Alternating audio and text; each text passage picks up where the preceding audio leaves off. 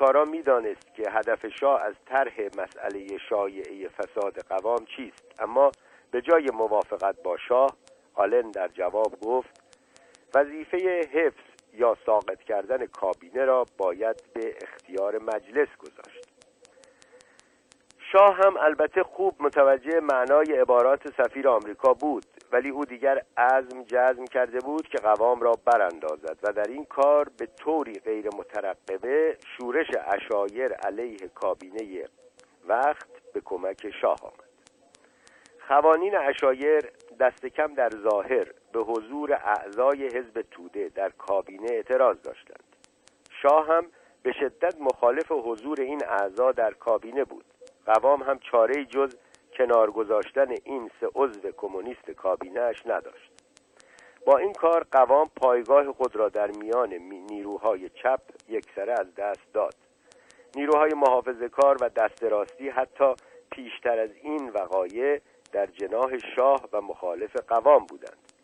با کنار گذاشتن اعضای حزب توده در کابینهش قوام در موقعیتی ضعیفتر و ضرب پذیرتر قرار داشت و شاه آنچنان که از رفتارش در روزها هفته های متعاقب برمی آمد آشکارا به این تغییر مهم در موازنه قوا واقف بود. سوای شورش اشایر برای شاه خبر خوش دیگر تغییر موضع سفارت آمریکا بود. وزارت امور خارجه آمریکا به سفارتش در تهران دستور داد که از هر گونه کمک مقتضی به شاه برای تغییر کابینه و برانداختن قوام دریغ نکند. در اکتبر در روز 16 اکتبر 1946 24 مهر 1125 ناگهان در شهر شایع شد که شاه دستور بازداشت قوام را صادر کرده است نخست وزیری که چندی پیش شاه جوان را به عنوان جوانکی بی تجربه از خانواده های نوکیسه به سخره می گرفت و به عمد اسباب تحقیرش را فراهم می کرد ناگهان در موضعی دفاعی قرار گرفته بود. نگران نه تنها مقامش که آزادیش بود.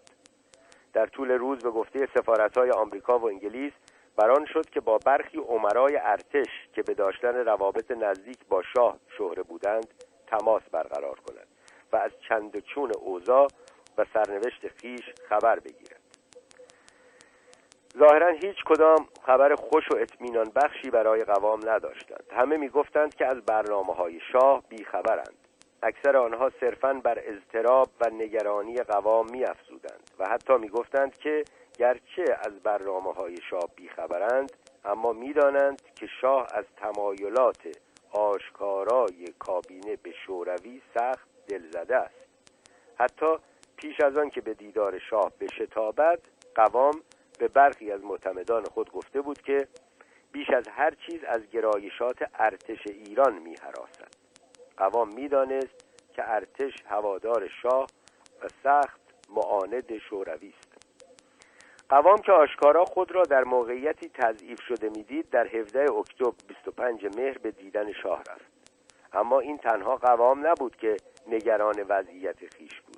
شاه هم به گفته خودش روزها و شبهای سختی را گذرانده بود. می گفت قبل از دیدار با قوام سه شب تمام بیخواب مانده بود. نمی‌دانست که آیا به راستی زمان برانداختن قوام فرا رسیده است یا نه. می‌دانست که حرکت زود هنگامش به زیانش خواهد بود و تعلل هم چه بسا که فرصتی طلایی را ضایع کند. اگر روایت شاه از دیدارش با قوام را بپذیریم آنگاه چاره جز قبول این اصل نداریم که هم او و هم حریف دیرینش ترسان و لرزان به این دیدار رفتند. شاه می گفت وقتی قوام به کاخ آمد آشکارا از آینده خیش در ترس و لرز بود. شاه موقعیت را مناسب تشخیص داد تا برکناری اعضای حزب توده از کابینه را شرط بقای کابینه قوام قرار دهد. می گفت با صدایی پرخشم ولی قاطع از قوام خواست که هر سه عضو تودهای کابینه را باید فورا از کار برکنار کند. به علاوه شاه شرط کرد که مزفر فیروز هم باید از کابینه و از همه مشاغل مهم دیگرش معزول شود.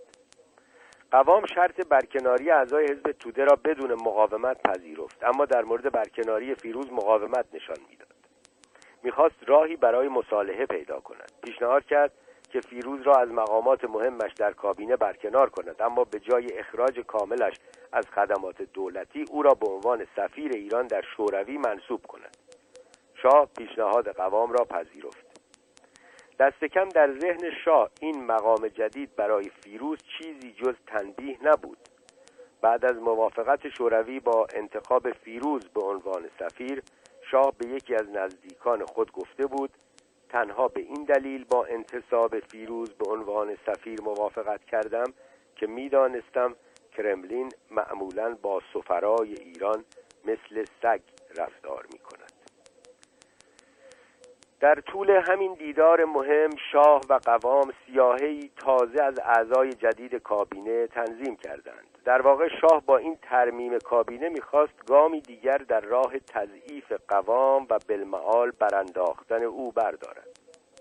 به علاوه پس از توافق در باب ترکیب جدید کابینه که غیبت اعضای حزب توده در آن مهمترین وجه مشخصش بود شاه از قوام خواست که تصمیم در مورد حذف اعضای کمونیست کابینه را دست کم برای 24 ساعت مخفی نگه دارد. شاه می‌خواست از این طریق راه را بر حزب توده و سفارت شوروی ببندد. می‌دانست که به محض اعلان خبر برکناری رهبران تودهی حزب به تشکیل تظاهرات گسترده خیابانی مبادرت خواهد کرد و سفارت شوروی هم از این فرصت برای تهدید مجدد ایران بهره خواهد جست.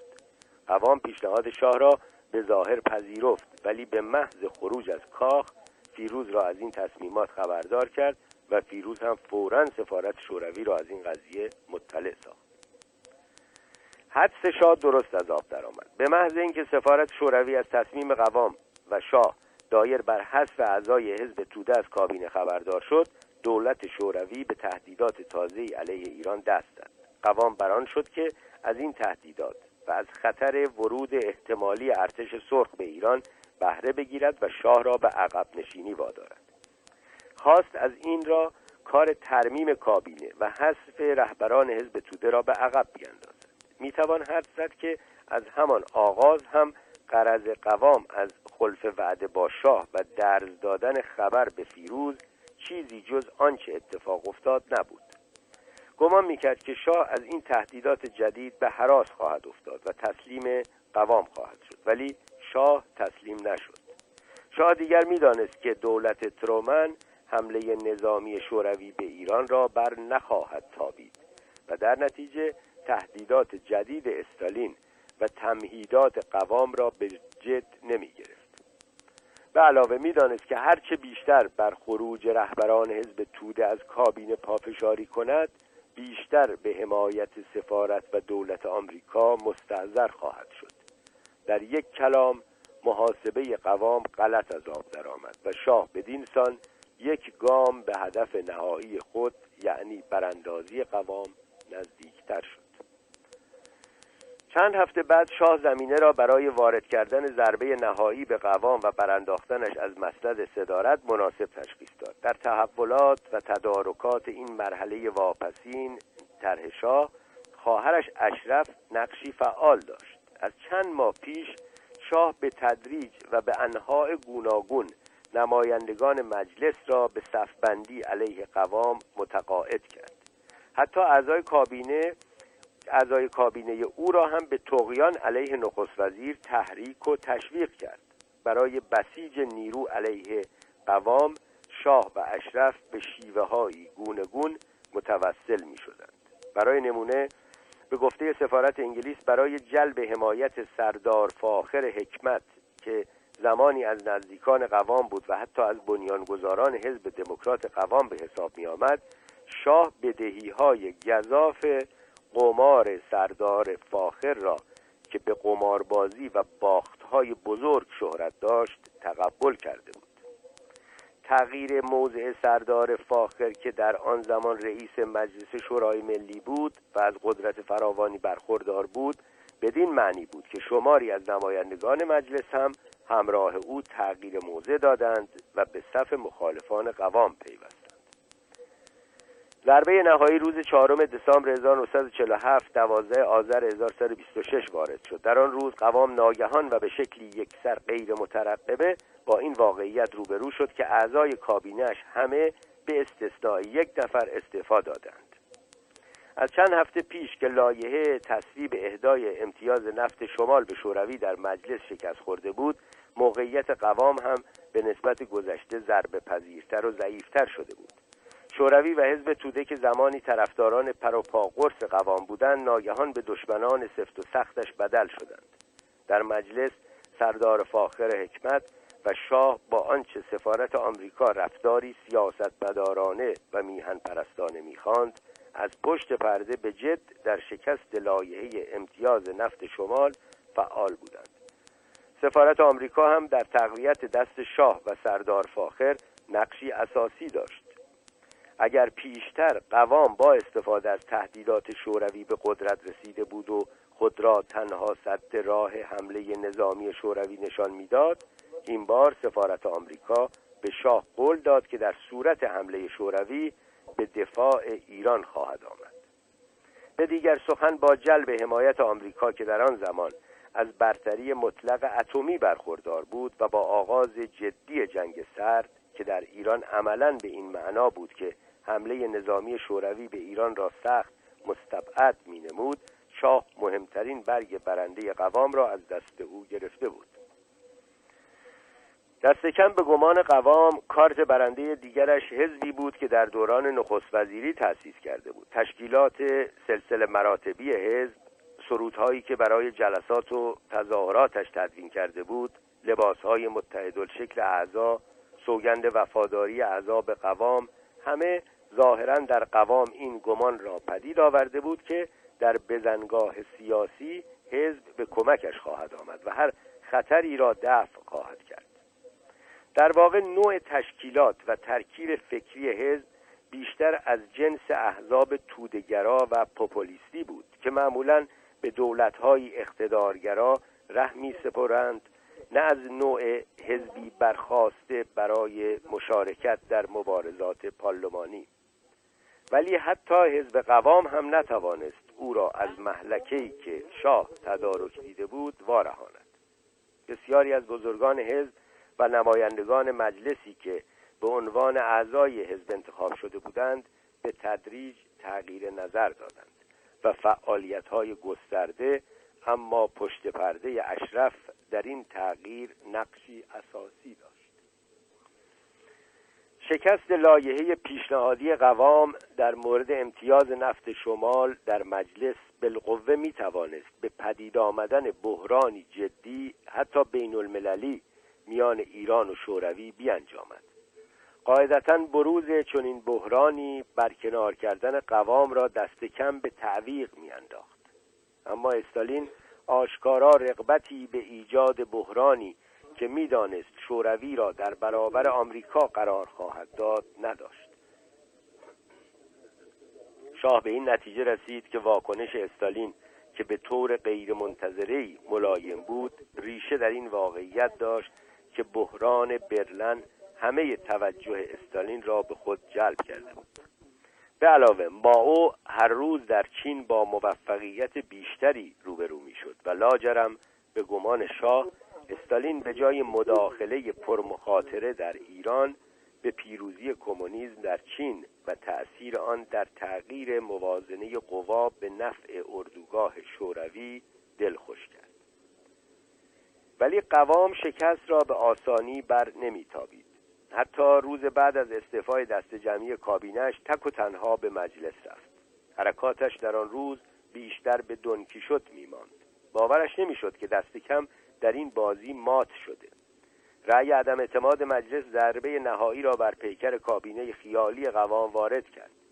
در واپسین سخنانش خطاب به مجلس گفت که تاریخ او را تبرئه خواهد کرد و حقانیت سیاستهایش را نشان خواهد داد. می گفت میهن پرستیش را آیندگان نیک خواهند شناخت و ارج خواهند گذاشت. ولی حداقل در آن روزها صاحبان قدرت با دخالت و هدایت مستقیم شاه ظاهرا نه تنها ارجی برای این خدمات قائل نبودند بلکه شایعه بازداشت قوام هر روز و هر ساعت قدرت بیشتری می گرفت قوام هم بالاخره پذیرفت که در این مرحله از بازی سیاسی بخت پیروزی ندارد و تهران را به قصد پاریس ترک گفت. اما در پاریس هم به رغم سنش و به رغم شکستی که متحمل شده بود سودای قدرت را از سر به در نکرد. منتظر بود تا قضا کار خیش کند و فرصت رجعتش به قدرت را فراهم بیاورد. در این فاصله مسائل و تحولات ایران را به دقت دنبال می‌کرد. قاعدتا در ساعت یک و نیم بعد از ظهر چهارم فوریه 1949 15 بهمن 1327 در حالی که شاه در صندلی عقب اتومبیل ویژش لمیده بود و خون از سر و صورتش جاری بود جاه های قوام و تهدیدات استالین و حتی دشواری های رابطهش با فوزیه هیچ کدام در ذهنش محلی از اعراب نداشت. دکتر منوچهر اقبال که زمانی از برکشیدگان قوام به شمار می رفت اما پس از مدتی به صف هواداران شاه پیوسته بود و در کار تمهیدات شاه و دربار علیه قوام نقشی مهم بازی کرده بود در آن لحظه در اتومبیل بود و به عنوان طبیب بر حال شاه نظارت می‌کرد. اقبال می‌خواست شاه را به نزدیکترین بیمارستان برساند اما شاه اصرار داشت که دوستش دکتر عدل عمل جراحی لازم را به عهده گیرد. دکتر اقبال هم که در کابینه وقت عضویت داشت و هم جز هیئت علمی دانشگاه تهران بود آن روز در صف مستقبلین شاه قرار داشت. و همین خاطر بلافاصله پس از ناکام ماندن طرح توطعه همراه شاه وارد اتومبیل شد و در مورد محل عمل جراحی ناچار تسلیم رأی شاه شد. آن روز شاه حدود ساعت یک به صحن دانشگاه رسیده بود. صبح آن روز در کوههای اطراف تهران به اسکی رفته بود و از زمان سفرش به سوئیس اسکی به یکی از ورزشهای محبوبش بدل شده بود. و این دلبستگی تا پایان عمر تغییری نکرد. شاه برای دیدار از دانشکده حقوق و علوم سیاسی دانشگاه تهران آمده بود. به قول آیت الله خمینی تأسیس این دانشکده ضربه مستقیم به قدرت و منزلت روحانیت بود. با تربیت کادر جدیدی از حقوقدانان و وکلایی که حقوق عرفی ایران و جهان را می شناختند این دانشکده انحصار روحانیت بر دادگاه های شهر را که تا مدتها عملا تنها دادگاه های موجود در مملکت بود و در عین حال یکی از مهمترین منابع درآمد روحانیون به شمار می رفت پایان بخشید. بارها آیت الله خمینی گفته بود که روحانیت میبایست در مقابله با این دانشکده وارد عمل می‌شد. اما واقعیت این بود که در زمان تأسیس دانشگاه تهران در دوران سلطنت رضاشاه روحانیت در موقعیتی نبود که بتواند به مقابله با رضاشاه و رژیم برخیزد. اداوت روحانیت با دانشکده حقوق و علوم سیاسی حتی در سالهای بعد از انقلاب هم مشهود بود و این دانشکده را بیش از یک بار قربانی حملات فکری و عملی رژیم جدید کرد. پانویس در سالهای بعد از انقلاب من بخت عضویت در هیئت علمی این دانشکده را داشتم و از نزدیک شاهد فشارهای بیرویه رژیم علیه دانشکده و استادانش بودم. ادامه متن. از غذا در آن روز چهارم فوریه 1949 15 بهمن 1127 شاه برای بزرگداشت سالگرد تأسیس دانشکده حقوق و علوم سیاسی به دانشگاه تهران آمده آن روز لباس نظامی همراه پالتو کلفتی به تن داشت. وقتی که از رویز رویس سیاهش پیاده شد مردی در انتظارش بود که افکار و آمالش بیشباهت به آیت الله خمینی نبود. آن مرد که به قصد ترور شاه به دانشگاه آمده بود جایی در صف روزنامهنگاران و عکاسان سراغ کرده بود و در انتظار شاه بود. دوربین در دست داشت و هدفش نه عکس گرفتن که جان شاه بود. درست در لحظه ای که شاه قدم زنان به پلکان ورودی دانشکده نزدیک می‌شد فخرارایی که هفتیرش را در جلد دوربینش جاسازی و پنهان کرده بود شروع به تیراندازی به طرف شاه کرد. زارب در یکی دو قدمی شاه قرار داشت و سخت عصبی بود و دستایش میلرزید. حداقل سه سال برای این لحظه انتظار کشیده و برنامه ریزی کرده بود. شگفت این که حتی پس از شلیک گلوله اول هیچ یک از محافظان شاه عملا گامی در حفاظت از جان او بر نداشتند. شاه کماکان بی محافظ و بی دفاع در دو قدمی زاربش بود. پس از بلند شدن صدای شلیک اولین گلوله رئیس تیم محافظان شاه به سرعت خود را به محلی امن و مسون از تیررس زارب زیر روزرس شاه رساند. اعضای هیئت رسمی مستقبلان هم هر کدام در پی یافتن گوشه امن برآمدند ولی هیچ کدام از این واقعیات به فخرارایی کمکی نکرد. سه گلوله اول او فقط به کلاه شاه خورد. تیر چهارم به صورتش اصابت کرد. از لپ راستش وارد و از گوشه لبش خارج شد. برخی از دندانهای شاه در نتیجه اصابت این گلوله شکست. بعدها چند دندان مصنوعی را جانشین این دندانهای شکسته کردند. ولی تنها شمار محدودی از نزدیکان شاه از وجود این دندانهای مصنوعی خبر داشتند. به دلیلی که هرگز روشن نشد شاه بر مخفی نگه داشتن استفادهش از این دندانها تأکید داشت. در سالهای بعد مصادیق حتی مهمتری از این میل شاه به پنهانکاری در زمینه مسائل پزشکی خود پدیدار شد گاه حتی پیامدهای سیاسی مهمی به جا گذاشت معدود کسانی که از وجود این دندانها خبر داشتند می‌گفتند که تنها نشان بیرونی آن تفاوت اندکی بود که گاه در نحوه ادای برخی کلمات توسط شاه به گوش می آمد. وقتی گلوله چهارم به صورت شاه اصابت کرد زارب تنها دو گلوله دیگر در مخزن داشت. وصف شاه از آنچه در لحظات بعد گذشت بافتی سینمایی دارد. می‌گوید زارب دو متر بیشتر با من فاصله نداشت و لوله تپانجه خود را به سینه من قرار رفته بود. من و او هر دو روبروی هم قرار گرفته بودیم و کسی نزدیک ما نبود که بین ما حائل باشد و از این رو می‌دانستم هیچ مانعی برای اینکه تیرش به هدف برسد در پیش نداشت. می‌گفت عکس عملی که در آن لحظه فراموش نشدنی از خود نشان دادم هنوز در هنگام نگارش خاطراتش در ذهنش زنده است. می‌گفت فکر کردم که خود را به روی او بیاندازم ولی فورا متوجه شدم که اگر به طرف او جستن کنم نشانگیری او را آسان خواهم کرد.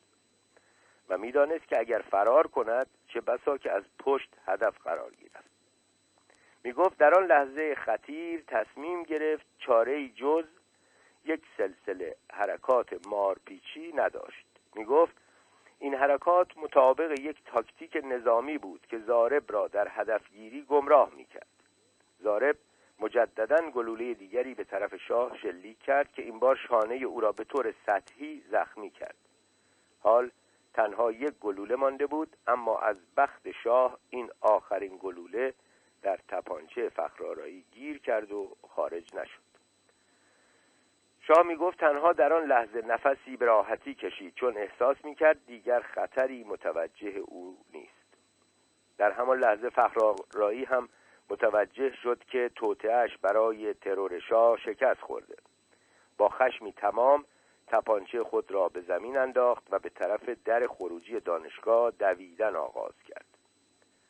در تصویری که بعدها از او در روزنامه ها چاپ کردند ادعا می شد که سوای تپانچه چاقویی هم در کفش خود پنهان کرده بود. ولی در آن لحظه افسران و اطرافیان شاه زارب را محاصره کردند و به دلیلی که هرگز هم روشن نشد در جا فخرارایی را به قتل رساندند. برخی ادعا کردند که دستور کشتن زارب را تیمسار مرتزاخان یزدان پناه صادر کرده بود. گویا گفته بود این مادر قهبه را بکشید.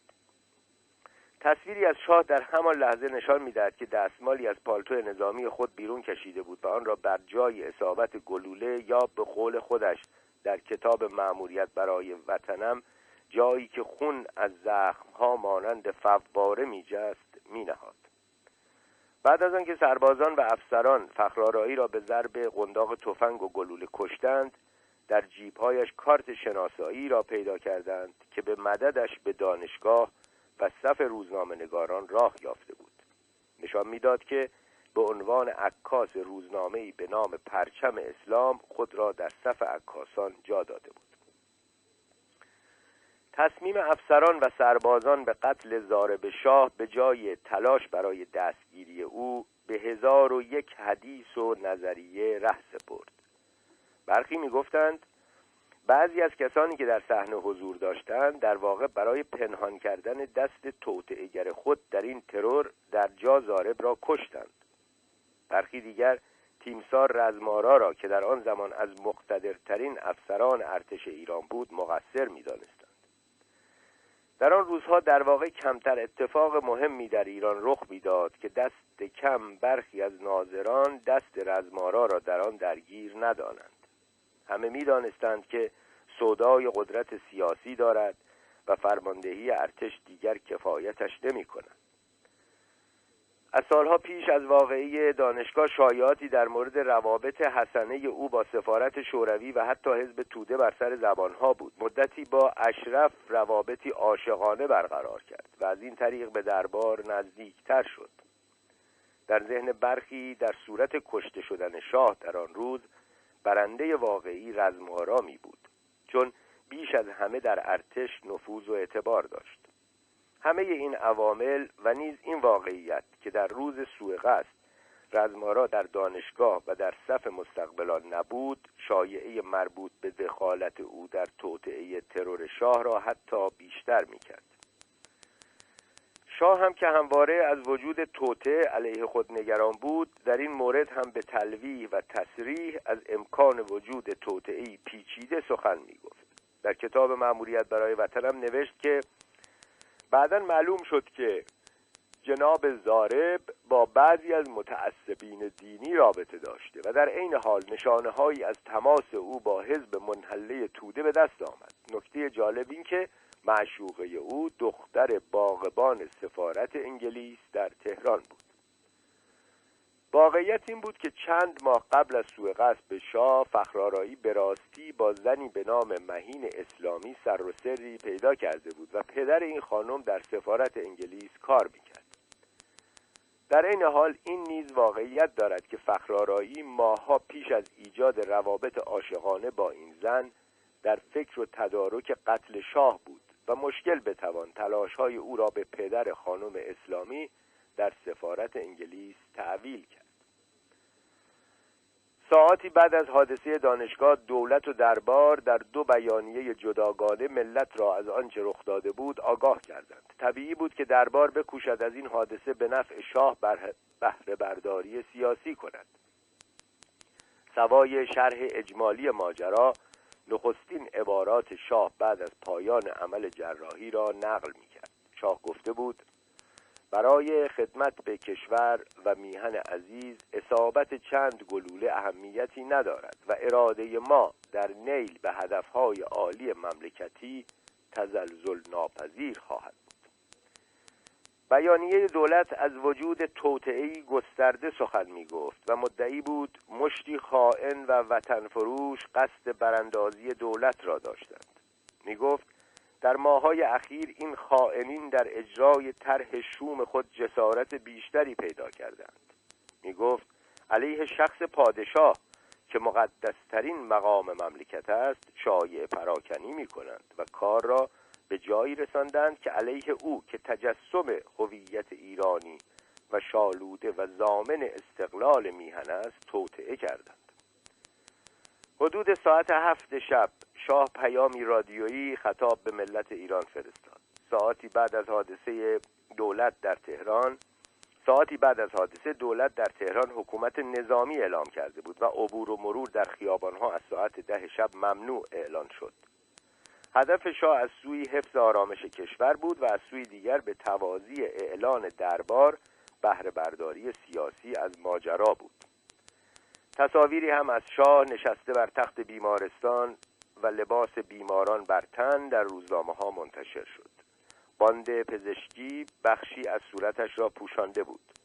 شاه در پیامش نخست از فضل و رحمت الهی برای نجات جانش سپاس گفت و آنگاه از مردم به خاطر حمایت بیدریغشان از او در این لحظات خطیر تشکر و قدردانی کرد.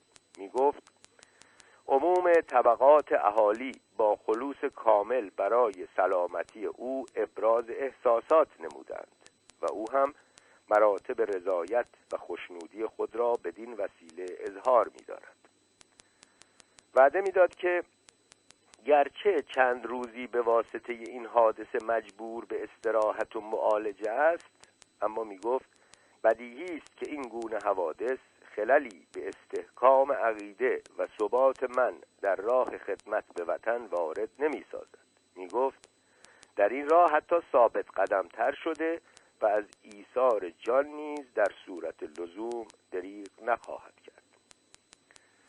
گرچه زارب شاه به اذعان خودش از متعصبین مذهبی بود ولی حزب توده به جرم همدستی در این طرح پیش از هر گروه دیگری مورد حمله قرار گرفت.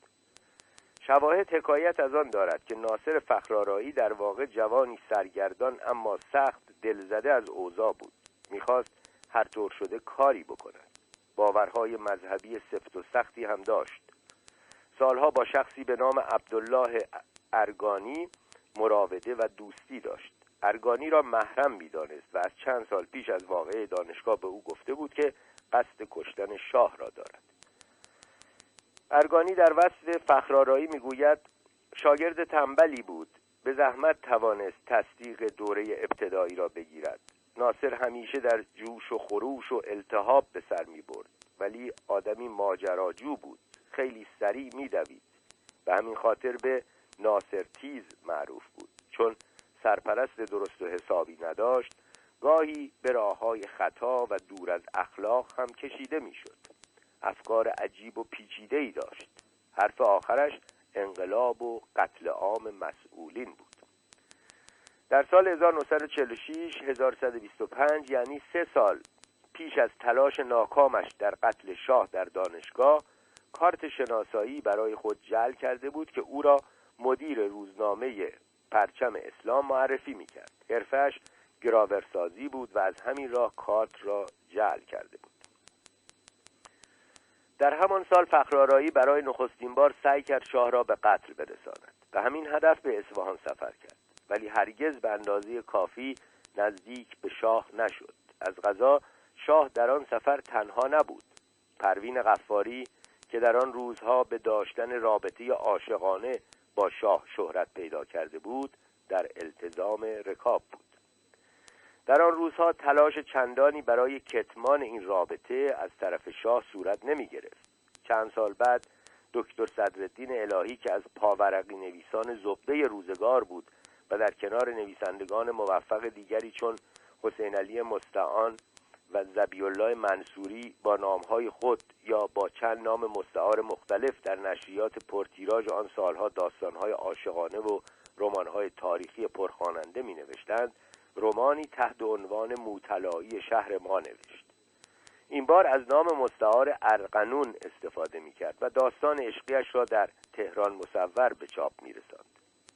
به روایتی می‌توان آن را از جنس رمان‌های تاریخی دانست که شخصیت‌هایش برگرفته شخصیت‌های واقعی تاریخی نوشته شدهاند و تنها با نامی متفاوت در جهان رمان ظهور می‌کنند رابطه جناب خان با این زیباروی موبور شهر شباهتی اشتباه, اشتباه ناپذیر با رابطه شاه و پروین غفاری داشت. جایی به این واقعیت اشاره می کند که منزل خان در کمرکش جاده پهلوی است و جای دیگر می‌گوید او و خانوادهش ثروت بیکران اندوختند. می‌گوید خان در ورزش و سواری دست دارد و لباسش از اروپا آمده. و مثل یک مرد معدب اروپایی رفتار می کند در آن دوران که فوزیه به حالت قهر و تحت لوای استراحت در مصر بود شاه گهگاه در کنار این موطلایی شهر در مجامع دیده می‌شد. شهر اصفهان از جمله این موارد بود. تلاش ناکام دوم فخرارایی برای قتل شاه چند ماه بعد در استادیوم امجدیه صورت گرفت. شاه برای تماشای مسابقه تنیس که از بازی های مورد علاقش بود به امجدیه آمده بود. این بار هم فخرارایی نتوانست خود را به نزدیکی شاه برساند. از غذا آن روز شاه برای دیدن مسابقه یکی از قهرمانانی آمده بود که گاه با شاه بازی می‌کرد. علاقه شاه به تنیس در حدی بود که در کاخ زمین تنیسی برای ساخته بودند و گویا از اولین زمین هایی بود که شبها هم به کمک نورافکنهای پرتوانش در آن امکان بازی بود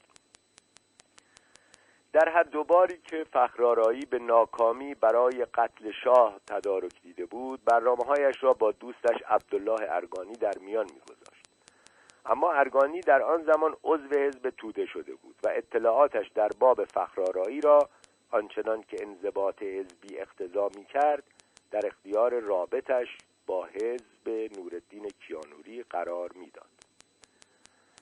به قول ارگانی هر بار فخرارایی نقشه‌ای برای ترور شاه داشت ارگانی را در جریان میگذاشت و من به کیانوری هشدار می‌دادم که مواظب باشید او دست به کار شده است.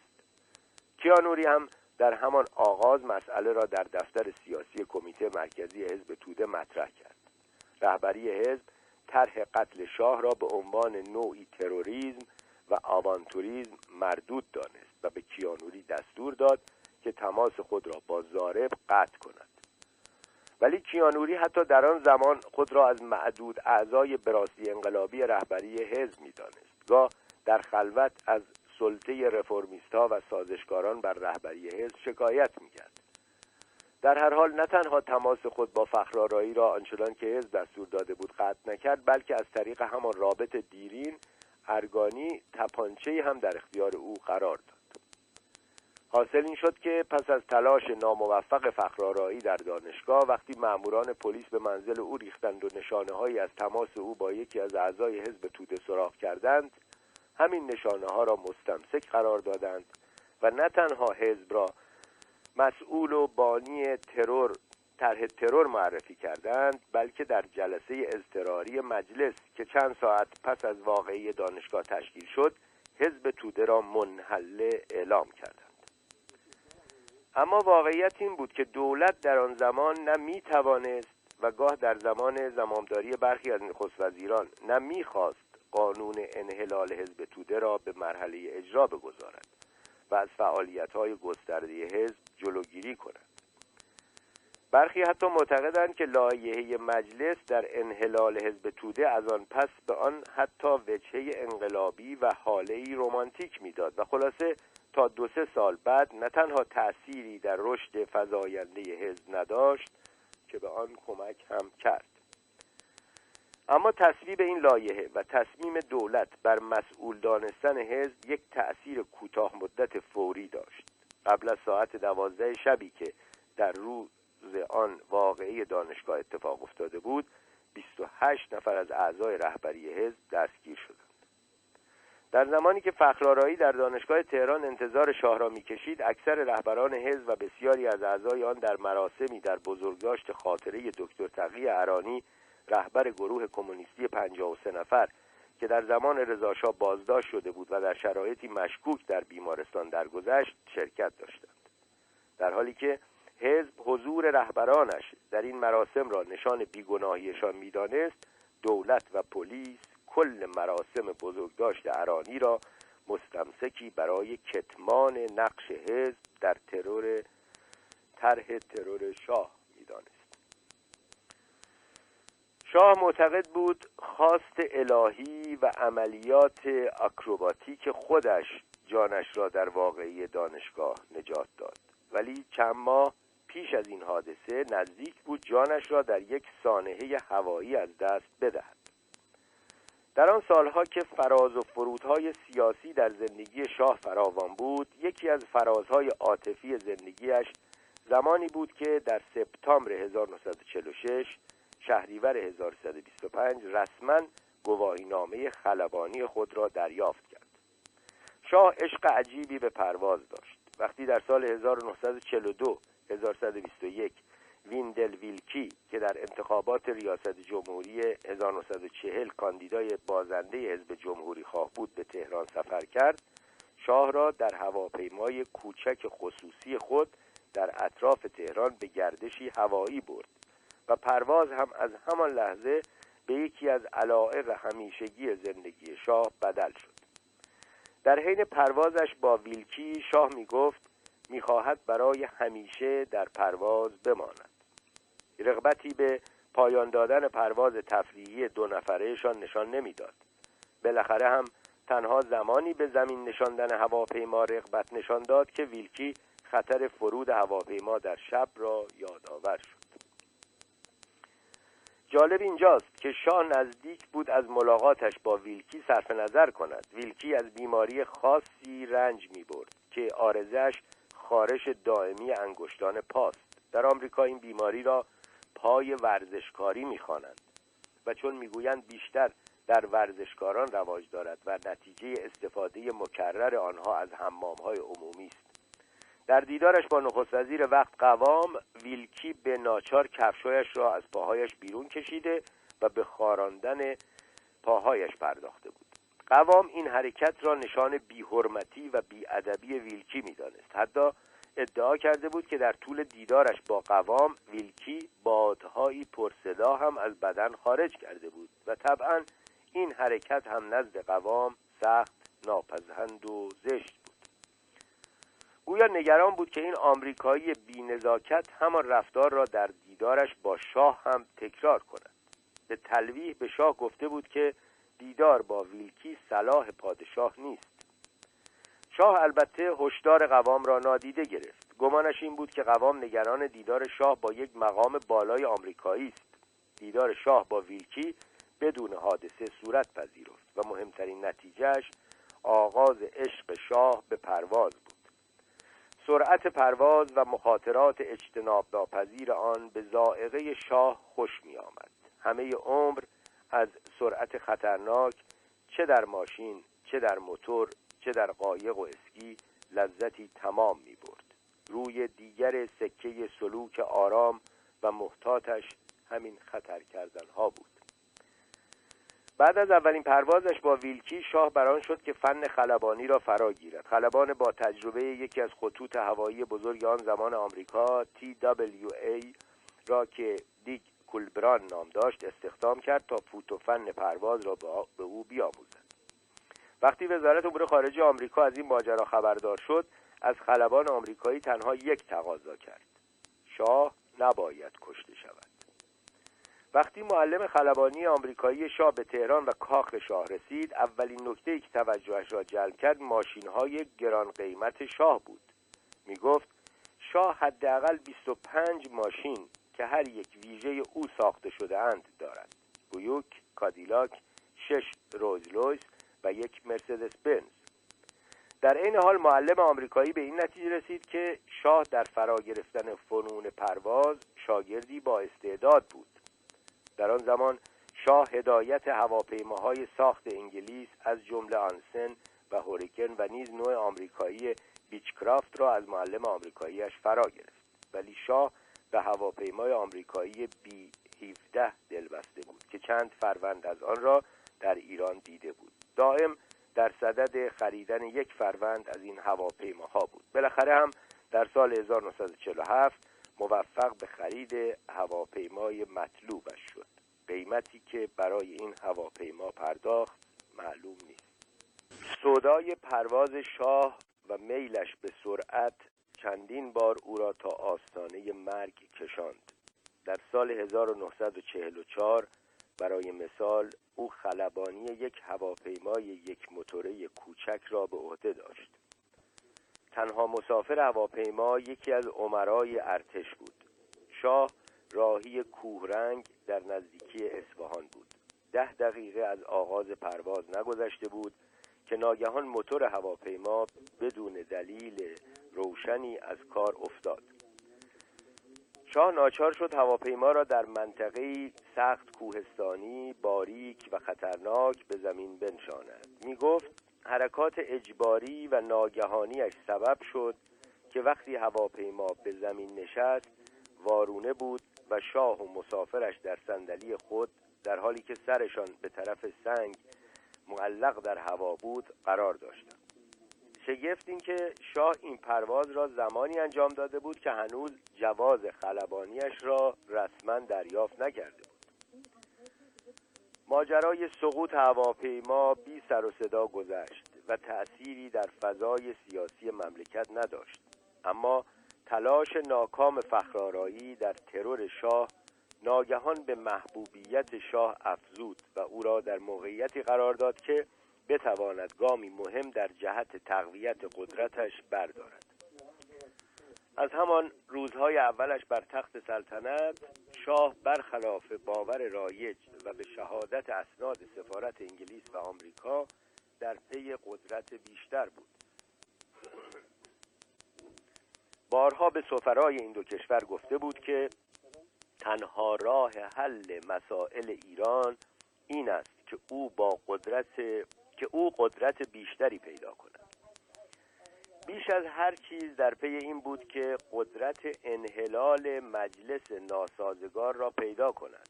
تا آن زمان پادشاه طبق قانون اساسی مشروطیت از چنین قدرتی برخوردار نبود. به علاوه از سال 1941 تا 1948 1320 تا 27 هر بار که شاه مسئله افزایش قانونی قدرت خود را با سفارت آمریکا و انگلیس مطرح می کرد جواب رد می گرفت هر دو سفارت بارها به شاه گفته بودند که افزایش قدرت قانونیش بالمعال به رژیم استبداد فردی بدل خواهد شد. هر دو سفارت معتقد بودند که با در نظر گرفتن شخصیت شاه و کارنامه چند سال اول حکومتش باید نتیجه گرفت که او توان تبدیل شدن به شاهی قدر قدرت را ندارد. می‌گفتند سوابق شاه جایی برای امیدواری نسبت به نقش او در آینده باقی نمی‌گذارد. به علاوه بارها به شاه یادآور شدند که هیچ کدام از پادشاهان مشروطه اروپا به استثناء سوئد از حق انحلال مجلس برخوردار نیستند و پادشاهان سوئد هم در 25 سال گذشته هرگز از این حق استفاده نکردند. ولی شاه این استدلال ها را بر نمیتابید. از 1948 به بعد عزم جزم کرده بود که قانون اساسی را تغییر دهد و قدرت خیش را فزونی بخشد. برخی از سفرای غربی می‌گفتند این مسئله به مشغله ذهنی بیمارگونه شاه بدل شده است. حتی جورج آلن سفیر وقت آمریکا که معمولا با شاه همدلی داشت در این باره به لحنی گزنده گزارش داد که شاه به طور نگران کننده گرفتار مشغله ذهنی تغییر قانون اساسی و افزایش قدرت خیش است. در طول سال 1948 1327 شاه از هر فرصتی استفاده می کرد تا سفرای آمریکا و انگلیس را نه تنها به حقانیت نظر خود بلکه به ضرورت گریز ناپذیر آن متقاعد کند در این فاصله برخی سیاستمداران ایرانی را هم در این کار همراه و متحد خود کرده بود. در اکتبر 1948 1327 کار را شاه به جایی رساند که تهدید کرد. اگر قانون را نتواند تغییر دهد و از این راه قدرت بیشتری پیدا کند از سلطنت کناره خواهد بیش و کم در همان زمان به مجلس هم التیماتوم چهار ماهه داد. می گفت اگر در این فاصله اقدامات اولیه لازم برای ترمیم قانون اساسی را تصویب نکند او از سلطنت استعفا خواهد داد. سفارت آمریکا بران شد که نظر شاه را عوض کند. سفیر آمریکا استدلال می کرد که سیاست خارجی و دفاع ملی به طور قطع حتی در آن زمان در دست شاهند و لاجرم تلاش برای کسب قدرت بیشتر به گفته سفارت مقرون به عقل و صرفه سیاسی نیست. به علاوه سفیر آمریکا به شاه هشدار داد که تهدید به استعفای مکرر هم مقام او را نمی برازد و در واقع کلام او را از سکه می اندازد. ولی شاه کماکان بر نظر خود باقی بود. وقتی به این نتیجه رسید که جلب حمایت سفارت آمریکا و انگلیس بلای تلاشش در تغییر قانون اساسی شدنی نیست بران شد که به رغم توصیه های آنها که او را از این اقدام برحضر می کردند گام های لازم برای ترسیم ترمیم قانون اساسی را بردارد. جالب این است که هر دو سفارت بالاخره به این نتیجه رسیدند که از تصمیم شاه حمایت کنند. صلاح دیدند که به جای مقابله با او همراهش شوند. اما به رغم این کشمکش های پشت پرده تهران در آن زمان پر از شایعه بود که انگلیس ها به شاه دستور دادند که قدرتش را فزونی بخشد. در واقع انگلیس ها در آغاز یکسره مخالف طرح شاه بودند. به اکراه و تنها زمانی به حمایت از آن برخواستند که کار از کار گذشته بود و شاه به رغم نظر آنها به طرح خود ادامه داد. در این مقطع توصیه سفارت انگلیس این شد که شاه در کنار ترمیم قانون اساسی و افزایش قدرت خود باید تأسیس مجلس سنا را هم بخشی از طرح پیشنهادی خود کند. قانون اساسی دوران مشروطیت تأسیس چنین نهادی را تعیین کرده بود ولی در چند دهه‌ای که از تصویب نهایی قانون میگذشت هرگز انتخاباتی برای مجلس سنا صورت نگرفته بود. بالاخره در آوریل 1949 فروردین 1127 شاه موفق شد زمینه را برای تشکیل مجلس مؤسسان فراهم کند. در دهم مارس 19 اسفند آن سال مجلس شورا بودجهای برای انتخابات مجلس مؤسسان و نیز مجلس سنا تصویب کرد. هدف مشخص آن ترمیم قانون به نفع تقویت قدرت شاه بود.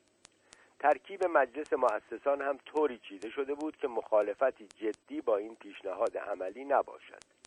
شاه می‌خواست برای اولین بار در طول تاریخ مشروطیت پادشاه قدرت قانونی انحلال مجلس شورای ملی را پیدا کند.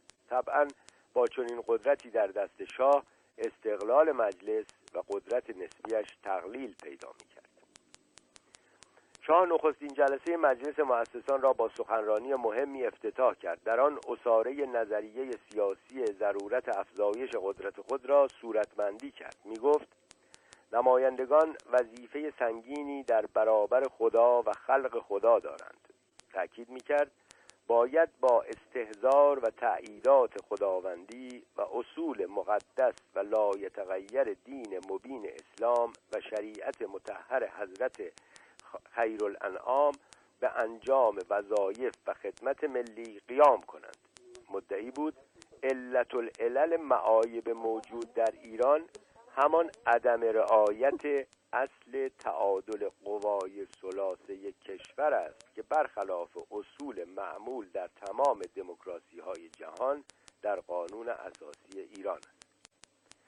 شاه حتی به رغم آنچه از سفارات آمریکا و انگلیس شنیده بود و به رغم واقعیت های تاریخی اصل تجدد ادعا کرد که ترمیم قانون و تقویت مقام پادشاه ایران پادشاه ایران را در مسیر تعالی و ترقی همسان با دیگر کشورهای دموکراتیک پیشرفته جهان قرار خواهد داد. می گفت در این موقع که جهان دقایق حساس تاریخ خود را طی می کند تنها با تغییر قانون اساسی می تواند با عوامل فساد و نادرستی مبارزه کند بلکه شرایطی فراهم آورد که ایرانیان به وسیله ایجاد کارهای مولد و به کار انداختن منابع طبیعی و خداداد کشور بتوانند ثروت و سرمایه کافی برای معیشت کافی از قبیل خوراک و لباس و مسکن برای همه و فرهنگ عمومی و بهداشت تولید کنند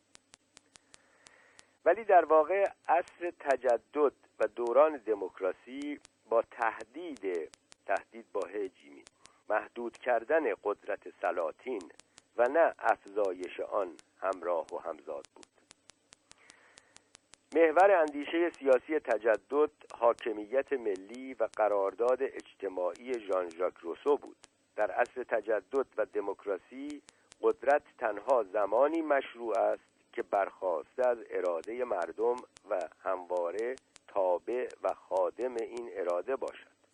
کسانی که در باب نهاد سلطنت در اصل تجدد و دموکراسی تحقیق و تحمل کرده اند بیش و کم جملگی برانند که در این عصر تنها سلطنتی دوام می‌تواند یافت که یکسره عرصه تصمیمات سیاسی به دور باشد و در مقام نهاد وحدت و ثبات سیاسی عمل کند.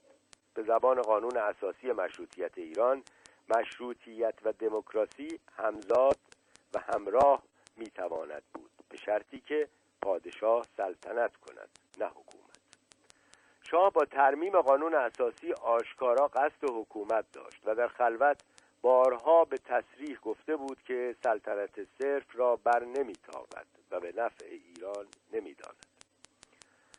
به علاوه این ادعای شاه که عطای قدرت انحلال مجلس شورای ملی به او زامن دموکراسی است هم دست کم به گمان اکثر نظریه پردازان عرصه حقوق اساسی و دموکراسی محلی از اعراب ندارد. شاه در پایان کار مجلس ضمن تشکر از حسن توجه و درایت تشخیص آقایان که عضو مجلس بودند و به تغییر قانون و تقویت نقش شاه رأی داده بودند نوید داد که با تکیه به این قدرت جدید و با فضل الهی و در تحت پناه دین مقدس اسلام ایرانی متجدد خواهد ساخت. نظریه پردازان دموکراسی برخلاف ادعای شاه در این نکته اتفاق نظر دارند که یکی از شروط اساسی و بیبدیل دموکراسی تفکیک و توازن قواست. می‌گویند نه تنها سه قوه مقنن اجرایی و قضایی باید از هم جدا و مستقل باشند بلکه باید هر یک بر میزان قدرت دو قوه دیگر نظارت کند. مبادا که در نهاد یا کسی سودای اجتناب ناپذیر قدر قدرتی رخ بنماید. به علاوه در یک نظام دموکراتیک تخصیص حق انحلال مجلس برای قوه اجراییه تنها زمانی دموکراتیک می‌تواند بود که انحلال مجلس همراه و همزمان با برکناری خود قوه اجراییه باشد. نخست وزیر کشوری مثل انگلستان حق انحلال مجلس و اعلان انتخاباتی تازه را داراست ولی همزمان با این انتخابات سرنوشت خود سرنوشت خود او و کابینهش هم را در دست رأی دهندگان قرار می‌دهد. در یک کلام اختصاص حق انحلال مجلس به پادشاه برخلاف ادعای شاه بیشتر زمین ساز استبداد می‌توانست بود تا پیش شرط دموکراسی مجلس مؤسسان همانطور که همه انتظار داشتند خواست شاه را تأمین کرد و با ترمیم قانون اساسی او را قادر به انحلال مجلس کرد. در این حال تشکیل مجلس سنا هم به تصویب رسید. این نهاد هم به لحاظ ترکیب ویژه‌ای که در قانون اساسی ایران برای آن معین شده بود عملا قدرت شاه را فزونی می‌داد و از قدرت مجلس شورای ملی که در واقع نماینده اراده ملی و حاکمیت مردم بود میکاست. مجلس سنا قرار بود با شست عضو تشکیل شود که سی نفر از آنان را شخص شاه تعیین می‌کرد. اینان را سناتورهای انتصابی میخواندند. سی نفر دیگر با رأی مستقیم مردم برگزیده می‌شد. لوایح تنها زمانی قانونی می‌شد که هر دو مجلس آن را تصویب و شاه آن را توشیح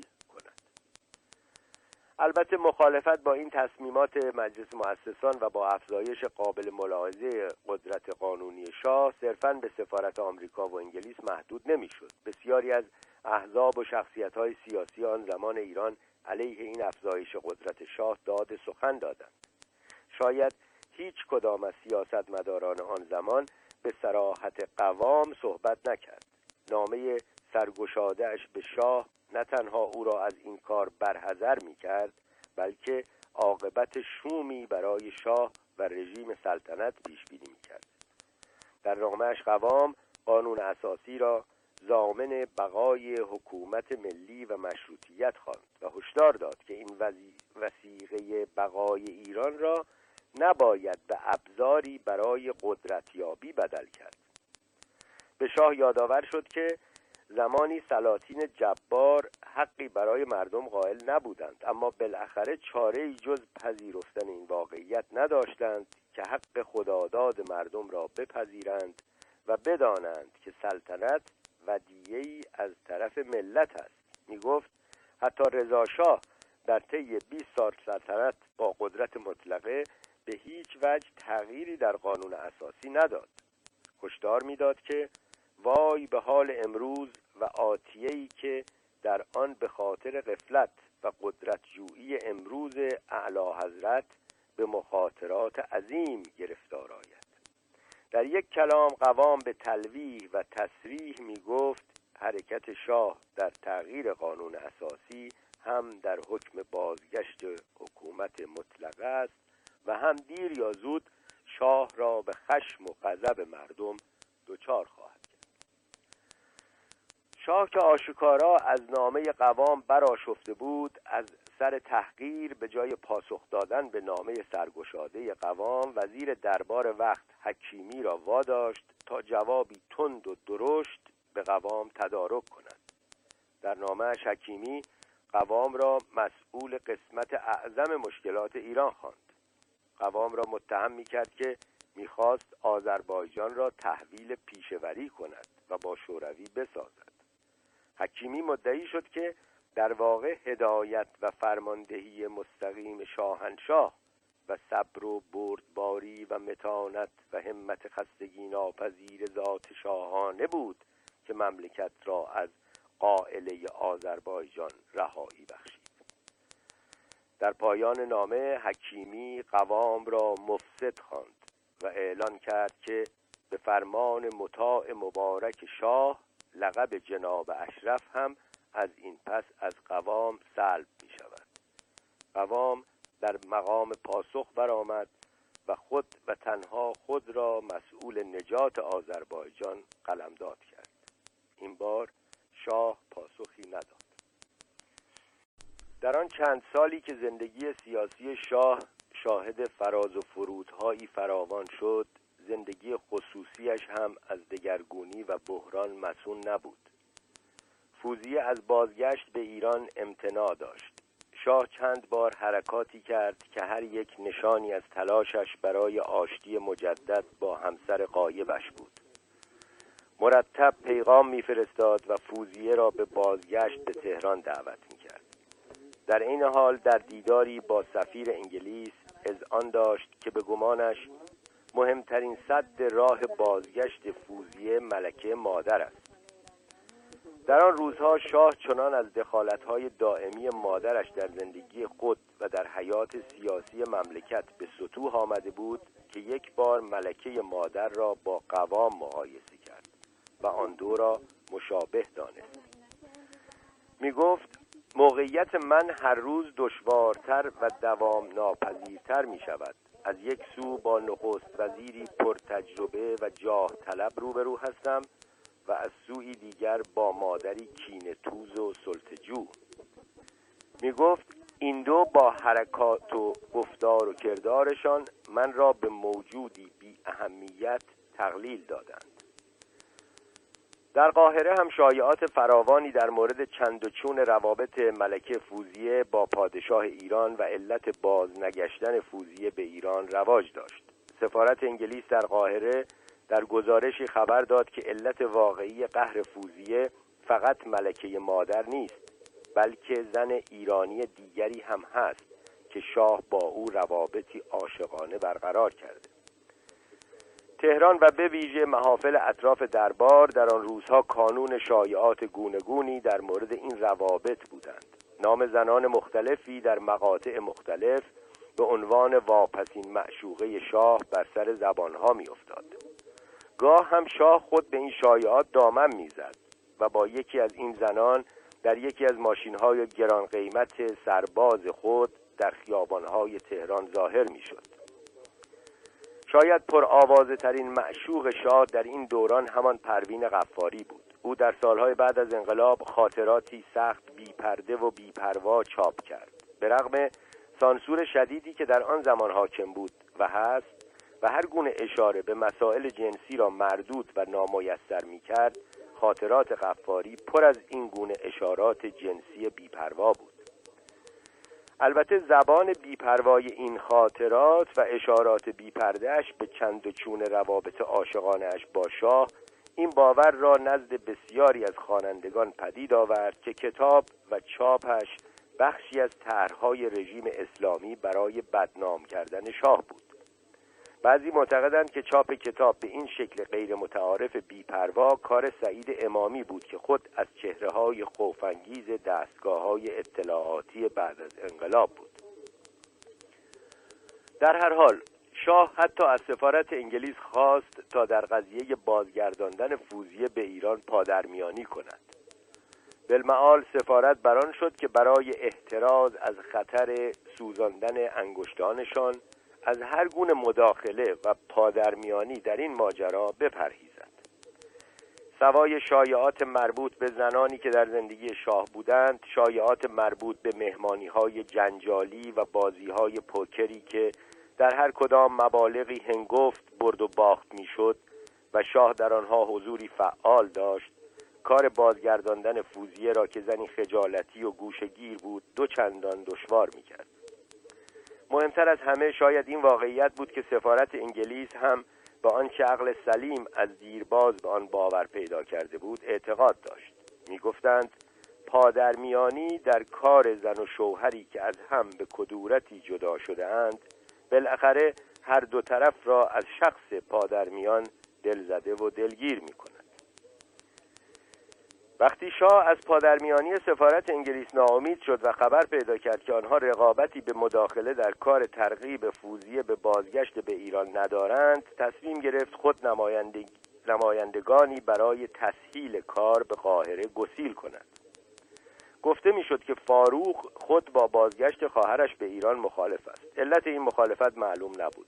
اشرف پهلوی مدعی است علت واقعی و اصلی مخالفت فاروق این بود که او شیفته و عاشق اشرف شده بود.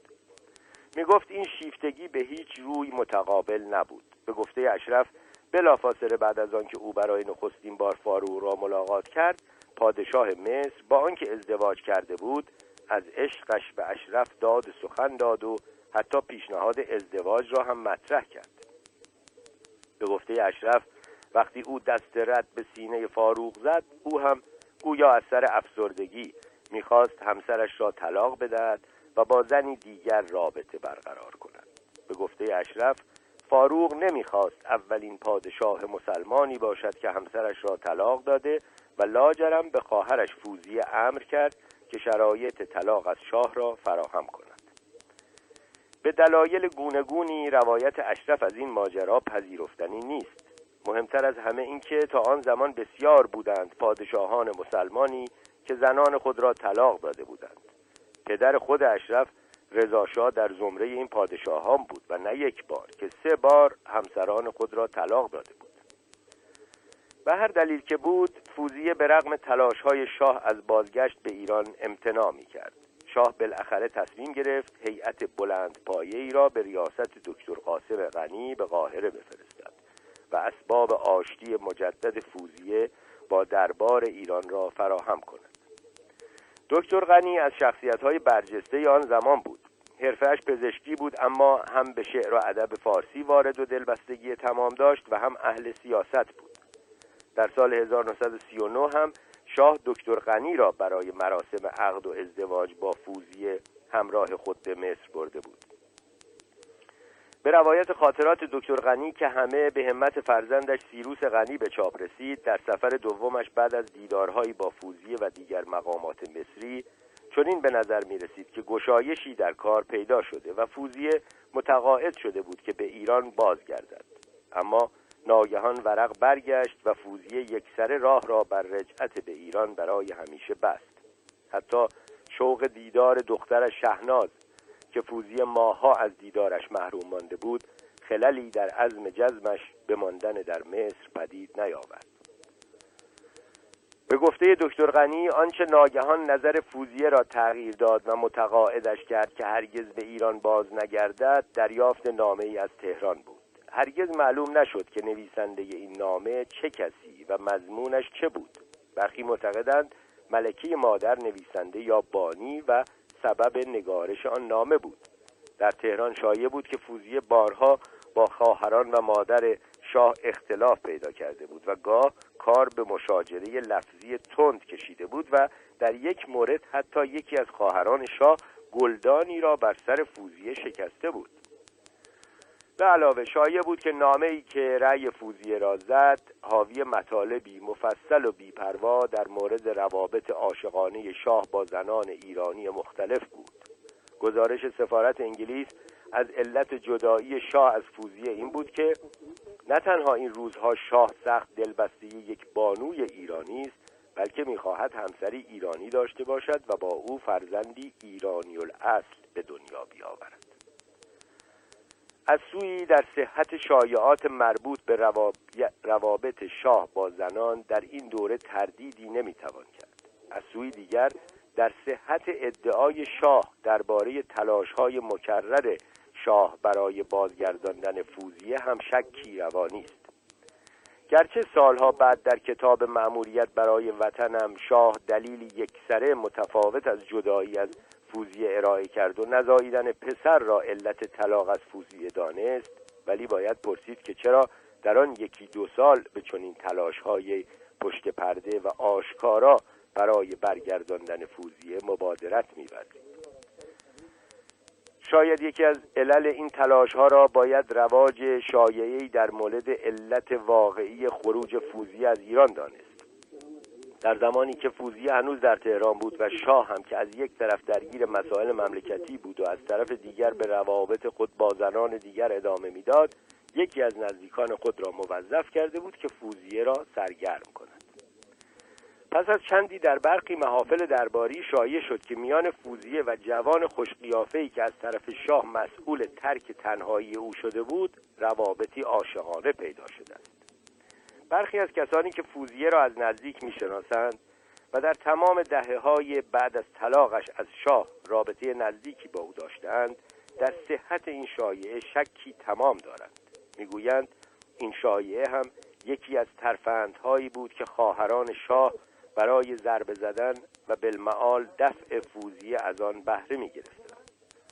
اردشیر زاهدی که مدتی داماد فوزیه بود و در تمام چند دهه بعد و حتی در سالهای بعد از انقلاب از نزدیکترین دوستان ملکه سابق ایران باقی مانده با قاطعیتی تمام و تهرنگی از خشم و دلزدگی در صدایش می گفت ایشان بانویی به تمام معناست به شرافتم قسم که در همه عمر لحظه ای از راه افاف و وفاداری به شوهرش خارج نشد.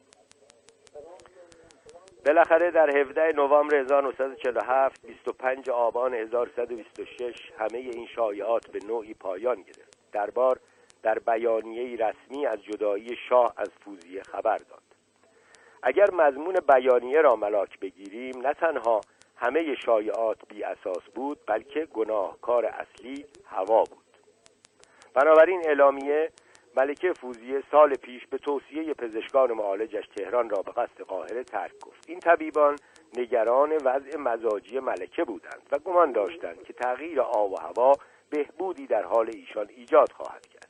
همان اتبا حال به این نتیجه رسیدند که هوای تهران برای سلامت ایشان خطرناک است و او را از رجعت به ایران منع کردند.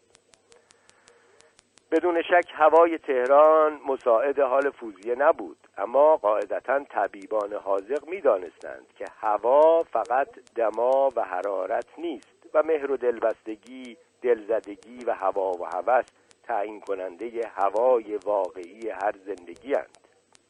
بیانیه دربار با این عبارات پایان گرفت که شاه با در نظر گرفتن سلامت و سعادت ملکه فوزیه تصمیم گرفتند که ایشان به ایران باز نگردند و ازدواجشان بر اساس توافق طرفین پایان گرفت البته سالها بعد شاه وقتی کتاب معموریت برای وطنم را می نوشت نه تنها علت دیگری برای جدایی از فوزیه ارائه کرد بلکه از خدمات عام المنفعی که همسرش در آن شرکت می جست یاد کرد. اما در این حال می گفت تنها نقطه روشن و پرمسرتی که در اثر آن ازدواج پدیدار گردید تولد دخترش شهناز بود. به رغم اینکه از این عبارت و به ویژه از نحوه کاربرد واژه تنها در آن ازدواجی خوش مستفاد نمی‌توان کرد و شاه در ادامه میر افزاید متاسفانه به عللی که هنوز برای پزشکان نامعلوم است از شاهزاده خانم فوزی فرزند زکوری به وجود نیامد. شاه به این نکته ثانوی اشاره می کند که طبق قانون هم دخترش و هم خواهرانش از حق سلطنت محروم بودند و برادران ناتنیش هم چون از مادری از نسل قاجار بودند نمی توانستند به سلطنت برسند. و آنگاه ادعا می کند که مشاورین او به اینکه همسر من دارای پسری شود اهمیت می‌دادند. می‌گوید مرد جوانی چون او آرزومند داشتن چندین فرزند بود. و با وجود مساعی فوقالعاده پزشکان حاضق نتیجه ای در این باب به دست نیامد و پس از بازگشت شاهزاده خانم فوزیه به مصر تصمیم به طلاق گرفتم. از صورتبندی عبارات شاه قاعدتا باید به این نتیجه رسید که فوزیه به عللی دیگر توان تولید فرزند نداشت و لاجرم طلاق آن هم به اصرار مشاورین شاه لازم شد. شگفت این که سالها بعد فوزیه با مردی مصری ازدواج کرد و اولین و تنها فرزند این پیوند یک پسر بود. این فشارهای سیاسی و خانوادگی به تدریج بر حال و هوای شاه تأثیر گذاشت. کسانی که در آن ماها او را از نزدیک می‌دیدند اغلب به این واقعیت اشاره می‌کردند که شاه خسته و درمانده به نظر می آمد می گفتند به کسی میماند که سخت محتاج استراحت است و میباید هرچه زودتر خود را دست کم برای مدتی از شر توطعه هایی که دائم با آنها دست و پنجه نرم می کند فارغ کند. می گفتند به انسانی ترحم پذیر و وامانده میماند. و می‌گفتند اگر می‌شد فرض کرد که جوهری در وجودش هست آنگاه می‌شد برای او ترحم قائل شد. رخدادی رخدادهای دو دهه بعد زندگی شاه چند و چون جوهر وجودش را نشان داد. بخش نهم قصر تنهایی. بیم به دل راه مده سرورم. همان قدرتی که پادشاهت کرد توان پادشاه نگه داشتنت را هم به رغم همه چیز دارد. شکسپیر ریچارد دوم. سال 1950 برای زندگی سیاسی و خصوصی شاه اهمیتی ویژه داشت. در هر دو عرصه دگرگونی های جدی پدیدار شد. سیاست ایران و زندگی سیاسی شاه یک سره تحت شعاع مسئله نفت قرار گرفت.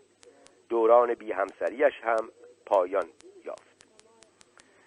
از عواست دهه چهل میلادی 20 شمسی فشار شوروی برای دریافت امتیاز نفت شمال آغاز شد و در پایان آن دهه سیاست ایران به طور روزافزونی در سایه مسئله نفت و پس از مدتی تحت شعاع تلاش میهن پرستان ایران برای ملی کردن صنعت نفت و پایان بخشیدن به انحصار دیرین انگلستان در این زمینه قرار گرفت. سرسختی انگلیس ها بیرغبتی آنها به دادن هر نوع امتیاز به ایران و شاید مهمتر از همه ناتوانی آنها در درک ریشه های پایدار و ژرف جنبش ملی کردن نفت در میان اقشار مختلف ایران زندگی سیاسی شاه را به شکلی خاص پیچیده تر کرد. در پایان جنگ جهانی دوم موجی از نهزتهای رهایی بخش و ملی کشورهای جهان سوم را در بر گرفت. ایران هم از این موج مستثنا نبود. در سال 1950 جنبش ملی کردن نفت که در آن زمان رهبریش بیش از هر کس در شخصیت محمد مصدق متجلی می‌شد مهمترین جریان سیاسی ایران بود. شاه از سوی ناچار به پذیرش واقعیت قدرت روزافزون این جنبش بود. از سوی دیگر بیش از هر مقطع دیگر سلطنتش تا آن زمان احساس قدرت می‌کرد.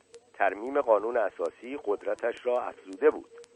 توطعه ناکام فخرارایی در ترور شاه موجی از احساسات عاطفی شاه دوستانه ایجاد کرده بود. شاه احساس می‌کرد بالاخره کلک قوام قدرت طلب را هم به طور قطعی کنده است. هر روز بیشتر در پس پرده میکوشید ابعاد قدرت خود را حتی بیشتر کند.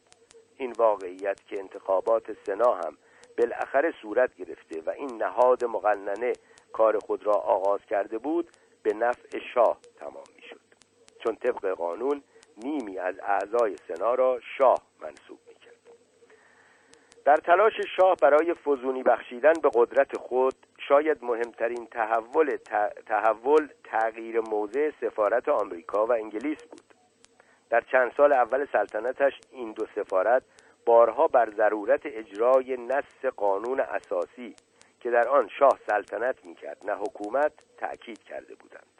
بارها به طرق مختلف شاه را از برگرفتن سیاق سلطنت پدرش برحضر داشتند. اما با برآمدن نهزت ملی کردن نفت نخست سفارت انگلیس و پس از چندی سفارت آمریکا هم بران شدند که شاه را به اعمال هرچه بیشتر قدرت تشویق و تحریک کنند. حال شاهی می‌خواستند که با قدر قدرتی حکومت کند نه سلطنت. سیاست ایران در آن سالها با شتابی شگفتانگیز در دست تغییر و تحول بود. در یک دوره دو ساله مجلس پنج نخست وزیر مختلف سر کار آمدند و دولت هر کدام سخت مستعجل بود. از سوی دیگر با پیروزی ماو در چین و برآمدن احزاب کمونیست در اروپای شرقی و تنشهایی که به جنگ کره انجامید جنگ سرد هم به اوج تازه‌ای رسیده بود. در آسیای جنوب شرقی جنبش های کمونیستی هر روز بر قدرت و نفوذ خود می افزودند و در جزر و مد تاریخی این تحولات بود که شاه میکوشید جایگاه ویژه‌ای برای خود هم در منظر غربی ها و هم در واقعیات روزمره سیاست متحول ایران بیافریند. بیشک شاه هر روز سوزنده تر جنگ سرد و جنگ قدرت فضاینده حزب توده بیشک آتش هر روز سوزنده تر جنگ سرد و قدرت فضاینده حزب توده و گرایش رهبری حزب به قدرت همه بالمعال به طرح شاه برای فزونی قدرت کمک می‌کرد. در واقع با روی کار آمدن مصدق و تلاشش برای ابقای این نکته که او واپسین و تنها صد راه برآمدن کمونیست ها در ایران است میان او و شاه رقابتی در این زمینه پدیدار شد. گاه در خلوت و زمانی در جلوت هر دو می‌خواستند آمریکا را متقاعد کنند که صد واقعی کمونیسمند و نه آن دیگری.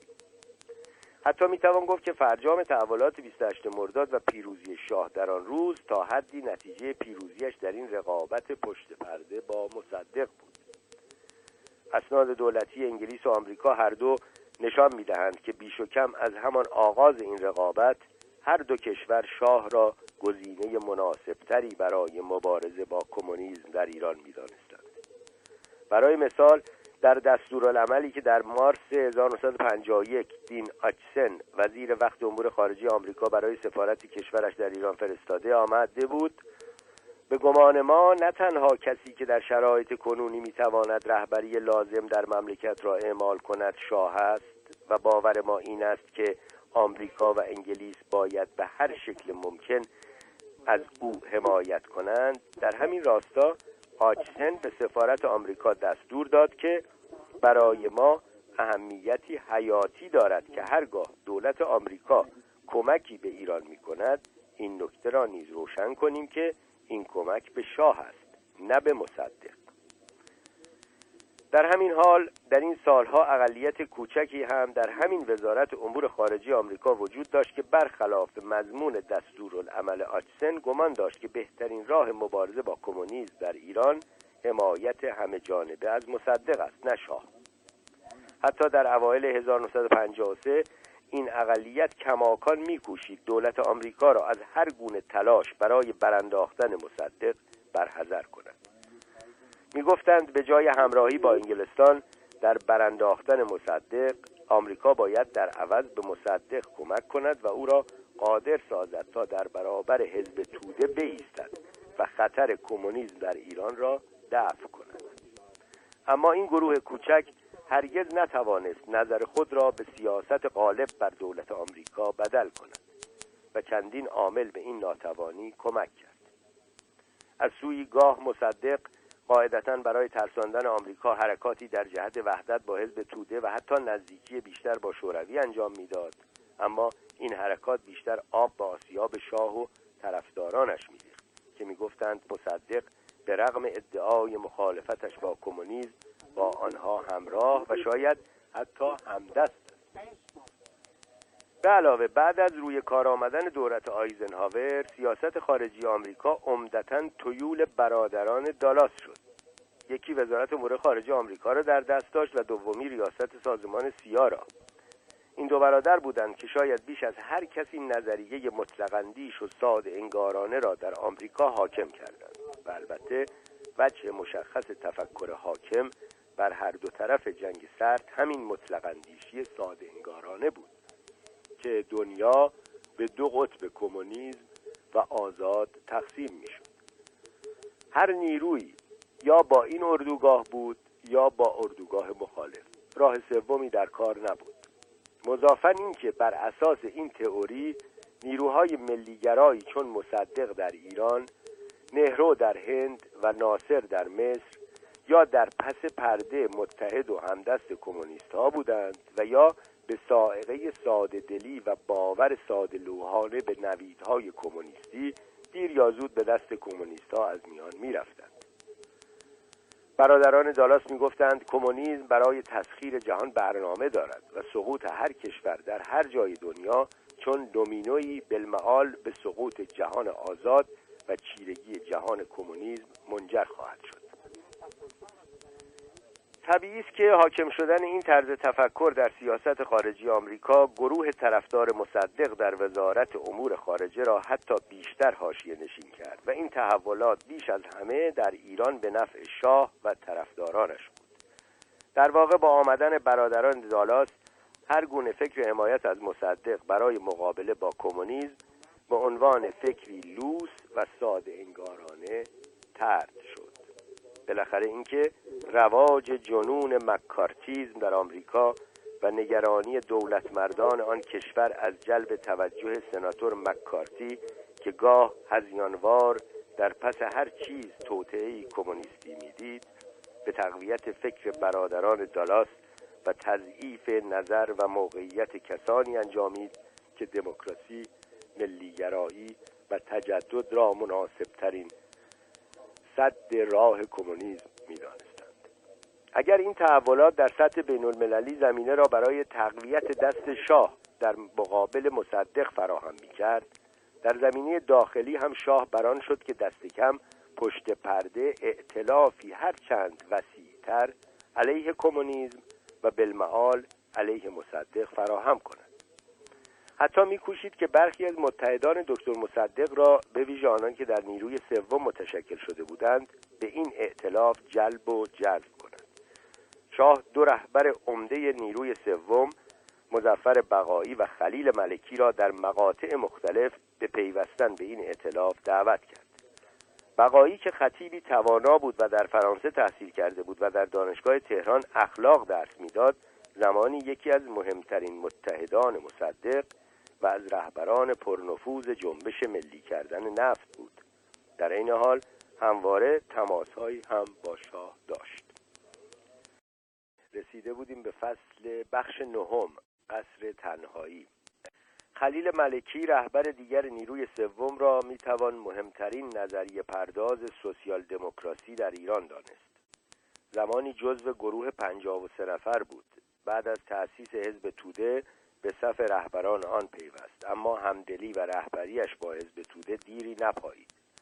پس از ماجرای آذربایجان اولین انشعاب مهم از حزب توده را رهبری کرد. و به همین خاطر تا واپسین لحظات حیاتش و حتی پس از آن مورد حملات بیرحمانه حزب توده بود. نیروی سوم در واقع در اوج قدرتش حزبی بود که می توانست با حزب توده ادعای رقابت کند. ملکی و اطرافیانش که برخی از روشنفکران برجسته ایران از جمله جلال آل احمد و منوچهر صفا را در بر گرفت از منظر سوسیال دموکراتیک با استالینیزم حاکم بر حزب توده و فضای روشنفکری مملکت جدال کردند. در عین حال طرفدار مصدق و جنبش ملی کردن نفت بودند و در میان رهبران سوسیال دموکراتیک نیروی سوم شاید ملکی بیش از همه واقع بین بود و کمتر به دام مطلقهای ایدئولوژیک میافتاد. شاید به همین خاطر چندین بار از طرف دربار به پیوستن به ائتلاف ضد کمونیستی که شاه رهبریش را به عهده داشت دعوت شد. در ماهای قبل از 28 مرداد نیروی سوم هم خود به انشعابی تلخ و تضعیف کننده دچار شد. بقایی به صف مخالفان سرسخت مصدق پیوست و از هر کوششی در مقابله با آنچه گرایشات استبدادی مصدق می‌دانست فروگذار نمی‌کرد. در مقابل ملکی به رغم مخالفتش با برخی سیاست های مصدق به او وفادار ماند. می گفت حتی تا جهنم هم به پیروی از مصدق ادامه خواهد داد. در این دوران شاه با تکیه به رکن دو ارتش فعالیت همه این گروه های مخالف را از نزدیک دنبال می کرد پاکروان ریاست رکن دو را به عهده داشت. از معدود افسرانی بود که در زمینه اطلاعات و ضد اطلاعات تعلیم دیده بود. به علاوه انسانی سخت فرهیخته بود و بسیاری از روشنفکران آن زمان از جمله صادق چوبک و علی دشتی در زمره دوستان هم محفل وی بودند. پاکروان در تمام عمر به شاه وفادار ماند. در گفتار و کردار صداقتی تمام داشت و با جان خود بهای این وفاداری و صداقت را پرداخت.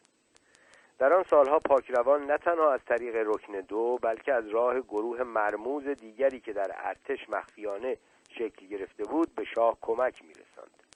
این گروه که گاه کوک نامیده می‌شد در تمام نیروهای مسلح ایران عضو داشت. تشکیلاتی یکسره محرمانه بود. مناسک ورودیش بیشباهت به مناسک محفلهای ماسونی نبود. پیوستن به تشکیلات صرفا از راه دعوت صورت می گرفت به دیگر سخن عضوی باید کاندیدی را به تشکیلات معرفی می کرد و آنها هم پس از پیگیری های لازم در باب سوابق سیاسی شخص و میزان قاطعیتش در مبارزه با کمونیسم و اطاعت از شاه در صورت مناسب دانستن آن کاندید او را به عضویت در کوک دعوت می کردند. مراسم تحلیف مفصل بود و در اتاقی تیره و تاریک آغاز می شد. مرکز کوک خانه‌ای در خیابان بهشت نزدیک دانشگاه بود. در آنجا به گفته تیمسار علوی کیا اتاقی تاریک ویژه مراسم پیوستن اعضای جدید تزئین شده بود یک جل قرآن تصویری از شاه و یک شمشیر تنها تزئینات اتاق بود اعضای جدید متنی را دایر به وفاداری خود به شاه میخواندند شاه بیشک از وجود تشکیلات کوک مطلع بود و آن را از متحدان مهم خود می‌دانست. در دوران حکومت مصدق و نیز در سالهای بعد این شبکه یکی از ابزار مهم کنترل ارتش توسط شاه بود.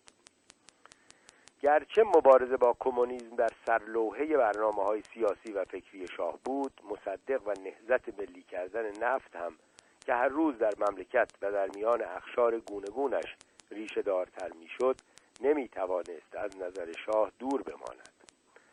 نفت در سال 1950 و چند سال بعد مهمترین مسئله سیاسی مملکت بود و مصدق هم به مهمترین تجلی نهزت ملی کردن این سرمایه عظیم طبیعی ایران بدل شده بود.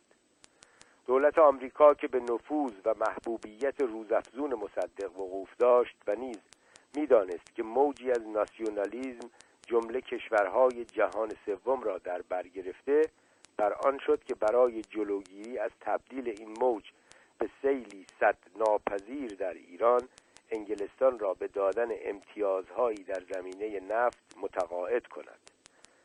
به گمان آمریکایی ها اگر انگلستان در این راه پیش قدم می‌شد چه بسا مردم ایران را هم از این راه متقاعد می کرد که مشروعیت دست کم برخی از خواستهای جنبش ملی کردن نفت را به رسمیت می شناسد و میپذیرد. امتیاز نمادین امروز چه بسا که از انقلاب بنیادین فردا جلوگیری کند. انگلستان در آغاز در مقابل این پیشنهادات و فشارهای آمریکا مقاومت می‌کرد. گمان انگلستان این بود که این پیشنهادات ریشه در خامی و بیتجربگی آمریکا در اداره بومیان دارد. گاه, گاه هم حتی در پس این پیشنهادات نشانی از جویی و سلطه طلبی آمریکا و تلاشش برای تقویت موضعش در ایران سراغ می‌کرد. اما بالاخره انگلستان دست کم در ظاهر تغییر نظر داد. اعلام کرد که برای تدوین قرارداد نفتی تازه‌ای که در آن منافع ایران تأمین خواهد شد آماده است. اما اگر تنها به اسناد دولتی انگلیس مراجعه کنیم چاره جز این استنتاج نداریم که هدف اصلی انگلستان از اعلان آمادگی برای این مذاکرات حفظ کامل منافع نفتی خود در ایران بود و در آن لحظه به این نتیجه رسیده بود که آمادگی اعلان آمادگی برای مذاکره و پذیرش واقعیت وجودی جنبش ملی کردن نفت گامی اساسی و لازم و البته نادلپسند برای فقط انحصار نفت ایران است. یادداشتی که در نوامبر 1951 به قلم آچسن تدوین شده بود آشکارا نشان می‌داد که آمریکا هم از ماهیت واقعی برخورد انگلیس با مسئله نفت ایران آگاه بود و در این باب هیچ توهمی نداشت. آچسن معتقد بود که چرچیل چون شیری تیر خورده نعره می‌کشد و این نعره ها خود نشان تظاهر توخالی سرسختانه به قدرت انگلیس است. می گفت هدف قایی سیاست انگلستان در ایران برخلاف ظواهر امر جلوگیری از کمونیست شدن ایران نیست بلکه می‌خواهند آنچه را واپسین صد راه ورشکستگی اقتصادی انگلیس می‌دانند برای خود حفظ کنند. دوران امپراتوری و استیلای انگلیس به گفته آچسن به سر آمده اما انگلستان حاضر به پذیرفتن این واقعیت نیست. دقیقا به همین خاطر هیچ چیز جز شکست مصدق را نمی‌خواهند و نمیپذیرند شگفت این که انگلستان سالها حتی اجازه نمی‌داد که ایران دفاتر شرکت نفت ایران و انگلیس را که در ظاهر ایران شریک آن بود مستقلا بازبینی و بارسی کارشناسانه کند می گفت چون این بازبینی منافع حیاتی و امنیتی دولت انگلستان را به خطر می. ولی به تدریج ورق برگشته بود. انگلستان بعد از جنگ جهانی دوم به رغم زواهر و زبان چرچیل به قدرتی درجه دو بعد از آمریکا و شوروی بدل شده بود و در ایران هم گریزی از این واقعیت نبود. ناچار از سال 1948 دولت انگلیس به ظاهر انعطاف بیشتری در مسئله نفت نشان می‌داد. شخصی به نام گس را به عنوان نماینده برای انجام این مذاکرات به ایران گسیل کرد. در آن زمان به رغم تلاش دائمی دولت انگلیس برای وانمود کردن اینکه شرکت نفت ایران و انگلیس یک سر مستقل است و دولت انگلستان در آن دخالتی ندارد در واقع دولت انگلستان سهامدار عمده این شرکت بود. نیروی دریایی انگلیس 85 درصد انرژی مورد نیاز خود را با تخفیف های مبسوط از همین شرکت خریداری می‌کرد. سهم ایران از درآمد سالانه شرکت درصدی از سود سالانه شرکت بود و لاجرم هر تخفیف یا هر حیف و میل دیگر بالمعال از جیب ملت ایران پرداخت می‌شد. و چون برای سالها دفترهای حساب شرکت بر ایران بسته بود ابعاد این حیف و میل ها و تخفیف ها پنهان بود.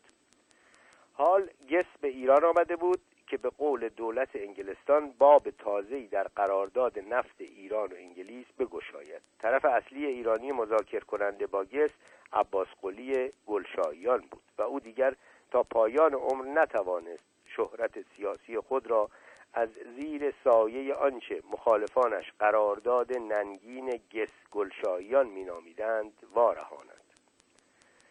خاطرات دو جلدی او روایت پردرد و گاه تلخی از زندگی مردی است که به گمان خود عمری به صداقت و شرافت و میهن پرستی خدمت کرد اما مخالفانش همه این واقعیات را نادیده گرفتند و زندگیش را صرفا به قرارداد گس گلشاییان تقلیل و تخلیص کردند و حتی در وصف این قرارداد هم به گمانش شرط انصاف را رعایت نکردند.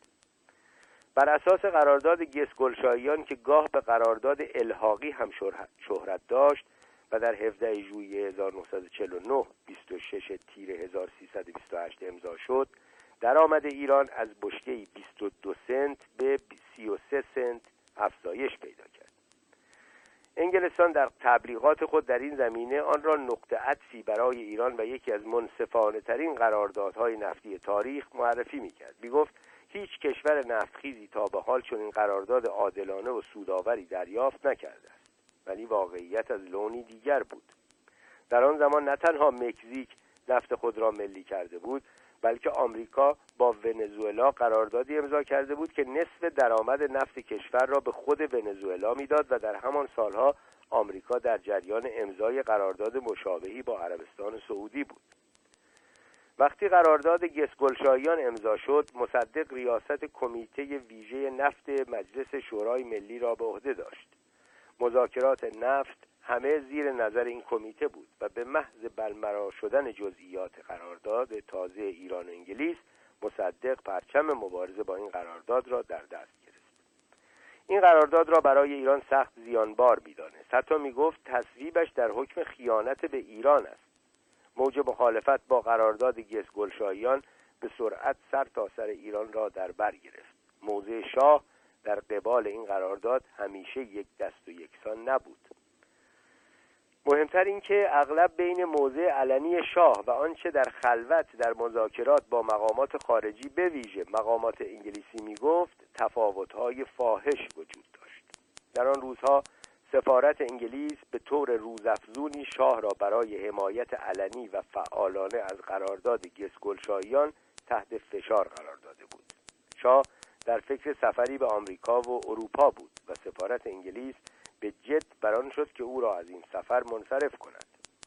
سفیر انگلیس می گفت صلاح شاه و مملکت در این است که او در ایران بماند و هم خود را صرف کمک به تصویب قرارداد الحاقی در مجلس کند. شاه بارها در خلوت به تصریح به مقامات انگلیسی می گفت که طرفدار قرارداد الحاقی است. می گفت همه امکانات و نفوذ سیاسی خود را برای تصویب لایحه به کار برده و می‌برد. در این حال بارها به همین مقامات یادآور می‌شد که با در نظر گرفتن مخالفت قاطع مصدق با این قرارداد و با در نظر گرفتن محبوبیت روزافزون او در مملکت احتمال تصویب قرارداد در مجلس سخت ضعیف است. وقتی فشار انگلیس ها برای تعویق سفر شاه فزونی گرفت او در دیداری به مقامات انگلیس اطمینان خاطر داد که از نخست وزیر وقت محمد ساعد که در ضمن از متحدان شاه هم به شمار می‌رفت خواسته است که تا زمان تصویب قرارداد الحاقی نفت در مقام خود باقی بماند. ولی در آن زمان قاعدتا بر همه جز بر مقامات سرسخت انگلیس روشن بود که با در نظر گرفتن فضای سیاسی مملکت ساعد یا هر سیاستمدار دیگری نمی‌توانست چنین قراردادی را از تصویب مجلس بگذراند. در آن روزها کمتر سیاستمداری حتی جرأت داشت موافقت خود را با این قرارداد علنی کنند. شاه هم هرگز به طور علنی چنین نکرد گرچه در خلوت بارها حمایتش را با مقامات سفارت انگلیس در میان میگذاشت. وقتی بالاخره در 19 دسامبر 1949 28 آذر 1328 لایحه قرارداد گسگلشاییان به مجلس ارائه شد کمیسیون نفت به ریاست مصدق آن را قاطعانه رد کرد. حتی یک نفر هم به آن رأی موافق نداد. سفارت انگلیس از این نتایج سخت براشفت احساس می‌کرد که شاه به آنها حقه زده. و یا در قدرت خود در زمینه کمک به تصویب لایحه اقراق کرده یا حتی مهمتر اساسا تلاشی برای تصویب آن انجام نداده است. در گزارشی به وزارت امور خارجه مقامات سفارت انگلیس به لحنی سخت گزنده نوشتند. در اینجا به این احساس در سفارت انگلیس وجود دارد که شاه قاعدتا یا حقوق باز است یا ابله یا هر دو. اما شاه در این مورد بلاحت نشان نداده بود. او معمولا سیاستمداری واقع بین بود. در پی تسخیر قدرت بیشتر و حفظ قدرت موجودش بود. می‌دانست حمایت علنی از قرارداد الحاقی خودکشی سیاسی است. می‌دانست که مصدق در آن روزها پرقدرتترین سیاستمدار ایران است. می‌دانست که ملی کردن نفت خواست عمومی مردم ایران است و در همه اقشار و طبقات از حمایتی وسیع برخوردار است. به همین خاطر بارها در جلوت حمایت خود از جنبش ملی کردن نفت را اعلان کرد. می‌دانست که مقاومت علنی در برابر جنبش ملی کردن نفت در آن لحظه نه برای او بلکه برای هیچ کس شدنی نیست. در این حال می‌دانست که انگلستان می‌خواهد به هر قیمت که شده انحصار نفتی خود را در ایران حفظ کند. می‌دانست که انگلستان طرفداران جنبش ملی کردن نفت به ویژه مصدق را دشمنان سرسخت خود می‌داند. دیده بود که انگلستان با پدرش رضاشاه چه کرده بود و چه بلاهایی در دوران ضعف و غربت بر سرش آورده بود. در این حال متوجه بود که مصدق هم هرگز دل خوشی از خاندان پهلوی نداشت. می‌دانست که حزب توده هم حتی به رغم غیرقانونی شدن رسمیش هر روز بر قدرت و نفوذ خود میافزود. افق سیاسی برای شاه در یک کلام چندان روشن نبود و در چنین شرایطی بود که برای اولین بار شاه راهی آمریکا شد. در 16 نوامبر 1949 25 آبان 1128 به آمریکا رسید. با ترومن دیدار کرد و در جلسه مشترک مجلس و سنای آمریکا حضور به هم رساند و سخنرانی ایراد کرد. سخنرانی در جلسه مشترک مجلس و سنای آمریکا از جمله ابزاری است که به مددش دولت آمریکا احترام ویژه و همراهیش را با رهبران کشورهای دیگر نشان می‌دهد. در طول جلسات مختلفش با مقامات آمریکایی از جمله با ترومن شاه دریافت که آمریکا از یک قرارداد منصفانه میان ایران و شرکت نفت ایران و انگلیس جانبداری می کند متوجه شد که دولت آمریکا در واقع ملی شدن صنعت نفت در ایران را واقعیتی تحقق یافته و برگشت ناپذیر می‌داند و گمان دارد که بالمعال دولت انگلیس هم باید این واقعیت را بپذیرد. حتی اگر قبولش سخت و ناخوشایند است. شاه دریافت که موضع رسمی آمریکا این است که منافع غرب و آمریکا اختضا می کند که هیچ کدام با هر پیشنهاد انگلستان که در آن اصل ملی شدن نفت در ایران پذیرفته نشده باشد همسویی و همرأیی نشان ندهند. در چندین مورد دولت ترومن بران شد که به طور علنی مواضع خود را از انگلستان جدا کند و مخالفت خود با سیاست های سرسختانه آن دولت را آشکار سازد. البته انگلستان هم بیکار ننشسته بود از هر فرصتی استفاده می‌کرد تا آمریکا را با خود همسو و همراه کند. بالاخره هم کار به تهدید واقعی و جدی کشید. در اواخر 1951 چرچیل که دوباره نخست وزیر شده بود در نامه شدید و لحن به ترومن اعلان کرد که ادامه حمایت انگلیس از مواضع آمریکا در جنگ کره در گروه حمایت و همراهی آمریکا با انگلستان در ایران است. با تصویب لایحه ملی شدن نفت انگلستان بارها از شاه خواست که مجلس را منحل کند و قدرت خود قدرت را خود در دست گیرد و با امضای قراردادی که ظاهرا اصل ملی کردن را میپذیرفت ولی در کل انحصار انگلستان را تثبیت می‌کرد بحران نفت را حل کند. بارها به شاه تاکید می‌کردند که شاید بهترین راه حل بحران تصویب همان قرارداد گسگلشایان است. ولی شاه در آن زمان حاضر به پذیرفتن این پیشنهادات نبود. مواضع واقعیش نسبت به مسئله ملی کردن نفت هر چه بود در آن لحظه قاعدتا می‌دانست که حتی اگر بخواهد توان سیاسی تأمین خواستهای نامشروع انگلیس را ندارد. راه دیگری که در پیش رو داشت تندر دادن به رهبری مصدق در نهزت ملی کردن نفت بود. تالی اجتناب ناپذیر این راه پذیرفتن نقش خود به عنوان پادشاه مشروطه بود. پادشاهی که نماد وحدت ملی است و در سیاست دخالتی نمی کند ولی این راه حل حتی از روز اول برای شاه نپذیرفتنی تر بود. بارها گفته بود که حاضر به ایفای نقشی صرفا نمادین نیست. تاکید کرده بود که استعفا از سلطنت را بر پذیرفتن نقشی یکسر غیر سیاسی و سوری رجحان می‌دهد. در این حال می‌دانست که اگر با مصدق همدلی و همراهی کند با خشم و خصومت انگلستان روبرو خواهد شد. در یک کلام خود را در وضعیتی سخت دشوار می‌دید.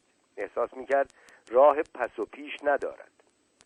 ولی از اواخر 1952 انگار گشایشی در افق سیاسی شاه پدیدار شد. در آن زمان دریافت که دولت ترومن نظرش را نسبت به مصدق عوض کرده. به این نتیجه رسیده که مصدق به هیچ روی اهل مصالحه نیست و حل معضل نفت از طریق مذاکره وهمی بیش نبوده. دلزدگی دولت ترومن از مصدق و قطع امید آنان از یافتن راه حلی مسالمت آمیز برای بحران نفت راه حل سومی را پیش روی شاه گشود.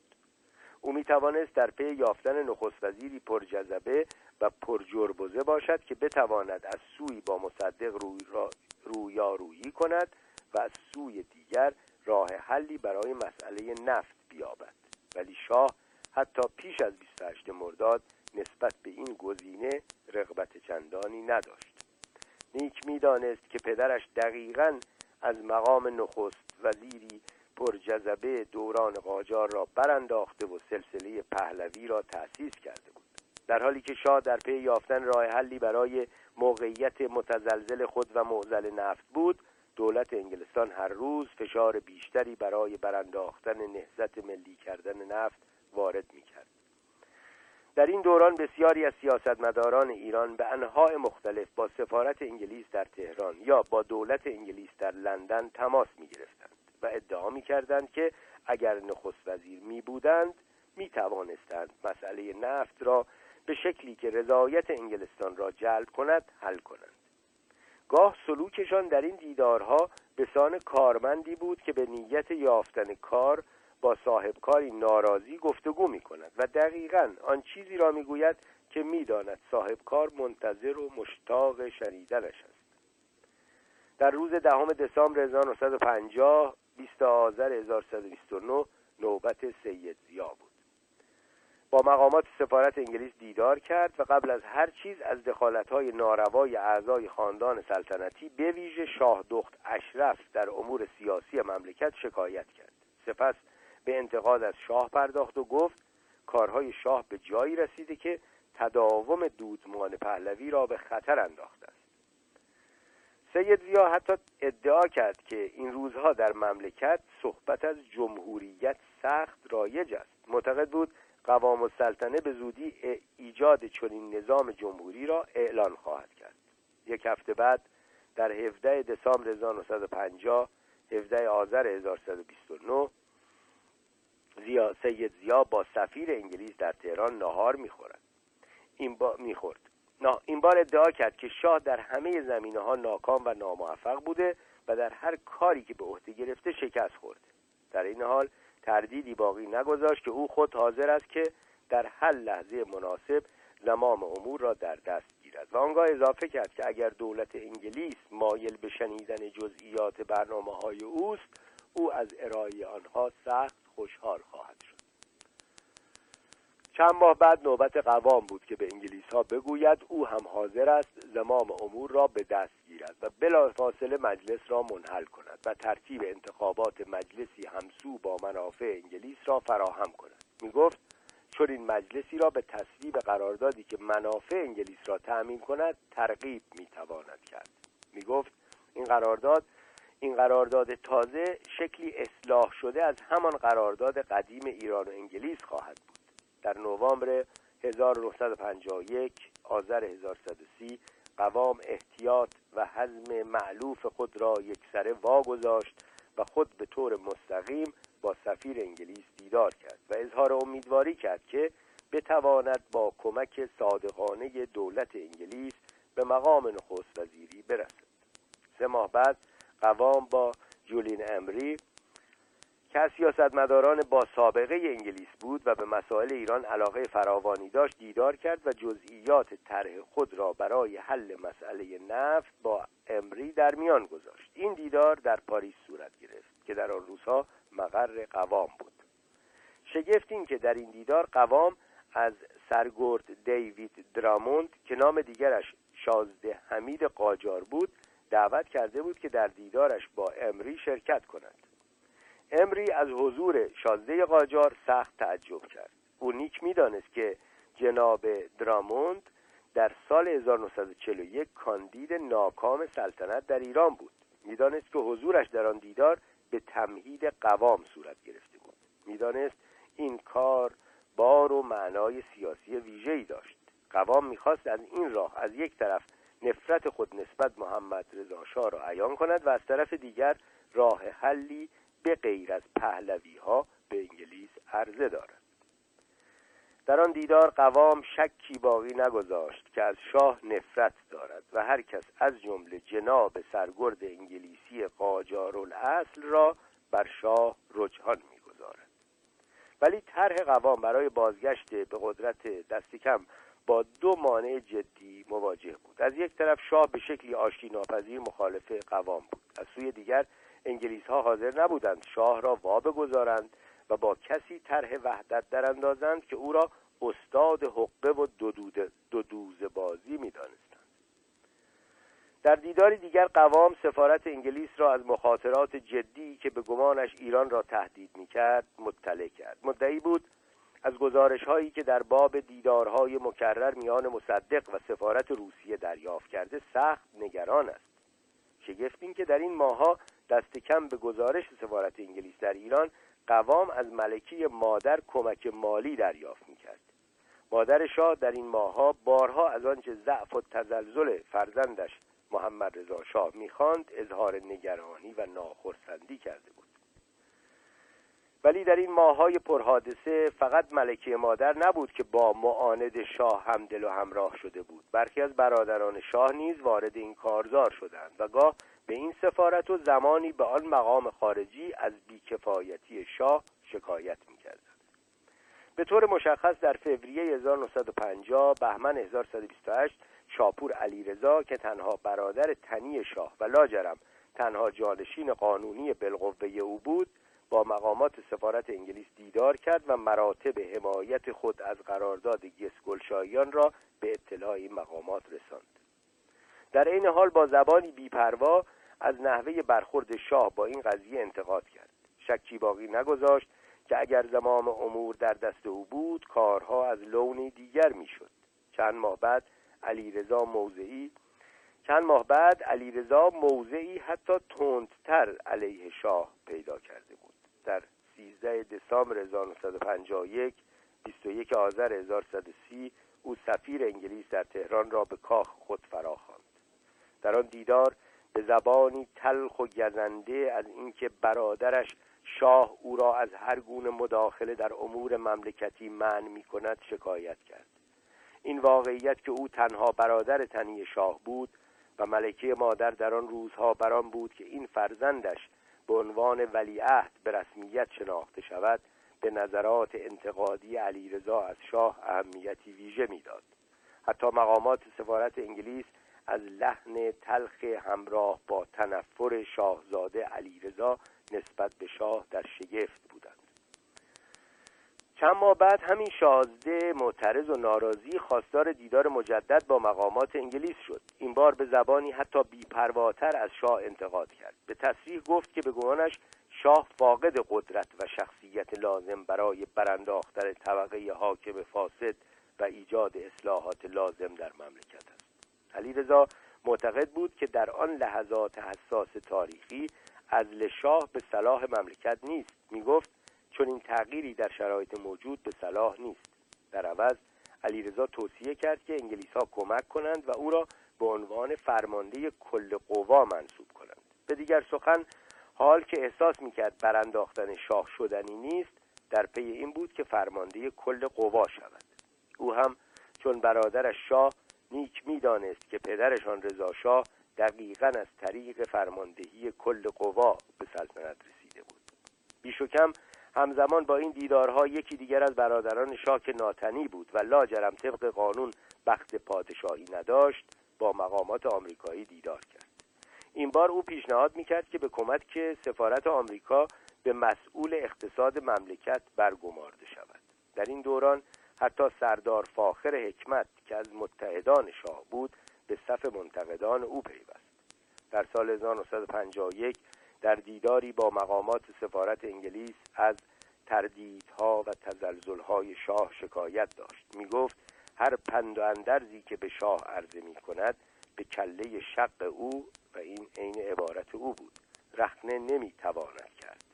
حکمت به سفارت انگلیس توصیه کرد که به هر شکل ممکن به شاه تفهیم کند که اگر مردانه تر و قاطع تر عمل نکند آنگاه دیگر بخت حفظ سلطنتش سقط خواهد شد. با بالا گرفتن کار نهزت ملی کردن نفت آمریکا و انگلیس به این نتیجه رسیدند که تنها راه حل بحران برکشیدن نخست وزیری است که بتواند با مصدق و محبوبیتش رویارویی کند. برای هر دو کشور اهمیت ایران کلیدی بود. حاضر نبودند بگذارند نگرانی های شاه از عواقب بالقوه روی کار آمدن نخست وزیری پرجذبه مانع اجرای چنین طرحی بشود. شاه که از نظر تازه این دو سفارت مطلع بود بران شد که دست کم برای خود کمی وقت بخرد. نخست وزیرانی را که آشکاران نقش محلل داشتند برگمارد. در هر مورد پس از انتصاب این نخست وزیر شاه به سفارت انگلیس وعده می‌داد که این بار این نخست وزیر قرارداد الحاقی را به تصویب مجلس خواهد رساند. می گفت در این زمینه به نخست وزیر دستورهایی اکید صادر کرده. ولی هیچ کدام از این محلل ها توان تصویب این قرارداد را نداشت. فضای مملکت یکسره دگرگون شده بود و قرارداد الحاقی محلی از اعراب نمی توانست بالاخره شاه چاره جز پذیرفتن نخست وزیری قدرتمند نداشت. در 26 جوان 1950 5 تیر 1329 حاج علی رزمارا را که در آن زمان رئیس ستاد ارتش بود به نخست وزیری منصوب کرد. شکی نبود که این انتصاب به, به میل شاه نبود. چند هفته پیشتر به زبانی قاطع گفته بود هرگز اجازه نخواهم داد رزمارا نخست وزیر بشود. در آن زمان گمانش این بود که سفارت انگلیس به رزمارا اعتماد ندارد. چند ماه قبل از انتصاب او به نخست وزیری سفارت انگلیس رزمارا را چنین وصف کرده بود. او امروزه قاعدتا منفورترین شخصیت ایرانی است و کسی است که بیش از همه مردم از او وحشت دارند. به گفته سفارت رزمارا افسری فاسد جاه طلب و توطعهگر است و به هر بادی که به نفعش باشد همراه می شود و شاید به گمان شاه آنچه بیش از همه به ضرر رزمارا عمل می کرد این باور سفارت انگلیس بود که رزمارا گرایشاتی در طرفداری از شوروی نشان داده است. اما به رغم همه موانعی که در راهش بود رزمارا در جوان 1950 تیر ماه 1329 احساس کرد نوبتش برای صدارت بالاخره فرا رسیده است. او هم چون قوام و سید زیا به دیدارهایی با سفارت آمریکا و انگلیس مبادرت کرد و در هر یک از این دیدارها نوید می‌داد که در صورت انتصابش به نخست وزیری نه تنها اصلاحات وسیعی در مملکت انجام خواهد داد بلکه مسئله نفت را هم حل خواهد کرد. می گفت با تغییراتی نه چندان اساسی در لایحه قرارداد الحاقی متن جدید را به تصویب مجلس خواهد رساند. از هر دو سفارت به سراحت خواست که شاه را به حمایت علنی و سریح از نخست وزیری رزمارا وادار کنند. شگفتانگیزتر از این خواست دیگرش از سفارت انگلیس بود. می گفت سفارت انگلیس باید به آیت الله کاشانی تفهیم کند که در صورت مخالفت با رزمارا دیگر از حمایت سفارت انگلیس برخوردار نخواهد بود. در آن زمان کاشانی به دشمنی با انگلیس شهرت داشت و به همین خاطر تقاضای رزمارا از سفارت انگلیس دو چندان غریب می نمود در هر حال پس از این مذاکرات سفارت انگلیس که زمانی مخالف رزمارا بود به مدافع سرسخت نخست وزیری او بدل شد. در رزمارا حلال مشکل نفت خود را می‌دیدند.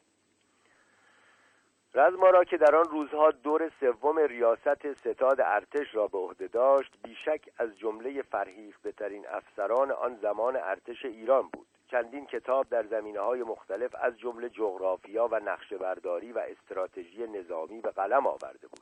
بعدها معلوم شد که در حفظ و تدوین خاطرات خود هم دستی توانا داشت. یادداشت‌های مفصل از سفرهای مختلف و رخدادهای مهم زندگیش به جا گذاشت. نه تنها فرماندهی پرقدرت که سیاستمداری بلند پرواز و پرهیله بود به مدد همین خصائل توانسته بود حمایت آمریکا و انگلیس را برای صدارت خود جلب کند. اما جلب حمایت شاه به قایت دشوار از آب درآمد. شاه نگران بلند پروازی ها و جاه طلبی های سیاسی رزمارا بود و حتی سفارت انگلیس که در آن زمان ناگهان به مهمترین حامی او بدل شده بود نسبت به این جاه طلبی ها و پیامدهای بالقوهش نگران بود. در گزارشی سفارت انگلیس از این واقعیت ابراز نگرانی می کرد که رزمارا پا را از عرصه اختیارات قانونی خود فراتر خواهد گذاشت و به توطعه علیه شاه دست خواهد زد. اما به گمان سفارت انگلیس اوضاع ایران آنقدر جدی است که حتی چنین خطری را هم باید پذیرفتنی دانست. البته نظر شاه در مورد اینکه آیا خطر جاه طلبی های رزمارا به لحاظ وضعیت خطیر مملکت پذیرفتنی بود با نظر سفارت تفاوت داشت. دولت انگلستان صرفا در فکر حفظ منافع خود بود و شاه بیش از هر چیز بقای سلطنتش را می‌خواست. و همین خاطر بود که تا جایی که می‌توانست در برابر نخست وزیری رزمارا مقاومت کرد. تا مدتی از انتصاب رزمارا امتناع ورزید. چون مدعی بود از نظر دولت انگلستان در این مورد یقین نداشت. وقتی در 19 ژوئن 1950 29 خرداد 1329 بار دیگر سفارت انگلیس حمایت قاطع خود را از نخست وزیری رزمارا به شاه اطلاع داد شاه در جواب گفت که از این خبر خوشحال است چون نگرانی هایش را برطرف می کند وقتی چاره جز پذیرفتن نخست وزیری رزمارا نداشت در پس پرده به مخالفت خود ادامه داد ولی تحت فشار مستقیم آمریکا و انگلیس ناگزیر شد به طور آشکار و سریح حمایت همه جانبه خود از نخست وزیری رزمارا را اعلان کند. ولی قبل از اینکه تسلیم این فشارها بشود شب قبل از اعلان حمایت خود از نخست وزیری رزمارا ارنست پرون را به سفارت انگلیس فرستاد و با آنها اتمام حجت کرد که پس از انتصاب رزمارا به نخست وزیری او دیگر به هیچ وجه حق دخالت در مسائل نظامی نخواهد داشت. گرچه رزمارا از بیاعتمادی شاه به خود نیک آگاه بود می‌دانست که سرنوشت سیاسیش نه به این حمایت یا عدمش که به قضیه نفت وابسته است. می‌دانست که بدون یافتن راه حلی برای معزل نفت دولتش مستعجل خواهد بود. در این حال می‌دانست که در مصدق با خسمی قدرتمند و محبوب روبروست در پی یافتن قراردادی بود که هم انگلیس ها را راضی کند و هم برای مردم ایران که طرفداران پروپاقرس جنبش ملی کردن نفت بودند پذیرفتنی باشد. برای انجام این اهداف سخت پیچیده سیاستی چندگانه پیش گرفت. از سوی بران شد که با نفس فکر ملی کردن صنعت نفت معارضه کند. می‌خواست ملت ایران را متقاعد کند که ملی کردن نفت به عنوان یک اصل به نفع ایران نیست. برای این کار یک مستشار آمریکایی را به استخدام گرفت و او را موظف کرد تا استدلالهای لازم را برای اثبات نابخردی سیاست ملی کردن نفت فراهم کند. در همین راستا بود که در جلسه گفته بود ایرانی که لولهنگ هم نمی‌تواند ساخت چگونه می‌تواند صنعت نفت خود را ملی کند و با موفقیت ادارهش را به عهده گیرد؟ این استدلال ها ظاهرا نه تنها کسی را متقاعد نکرد بلکه سخنان او درباره لولهنگ به ویژه باعث خشم مردم شد و صرفا آب به آسیاب مخالفان رزمارا ریخت.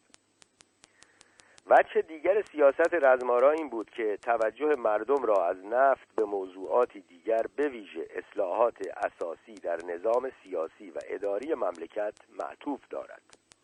برنامه هایی براستی بلند پروازانه در ریشکن کردن فساد در دستگاه دولت داشت و در برخی زمینه ها حتی این برنامه ها را به مرحله اجرا گذاشت. گامهایی پر سر و صدا در جهت مبارزه با فساد در دستگاه دولت برداشت. تهیه فهرست کارمندان عالی رتبه فاسد که میبایست از خدمات دولتی محروم بمانند از جمله پیشنهادات او بود.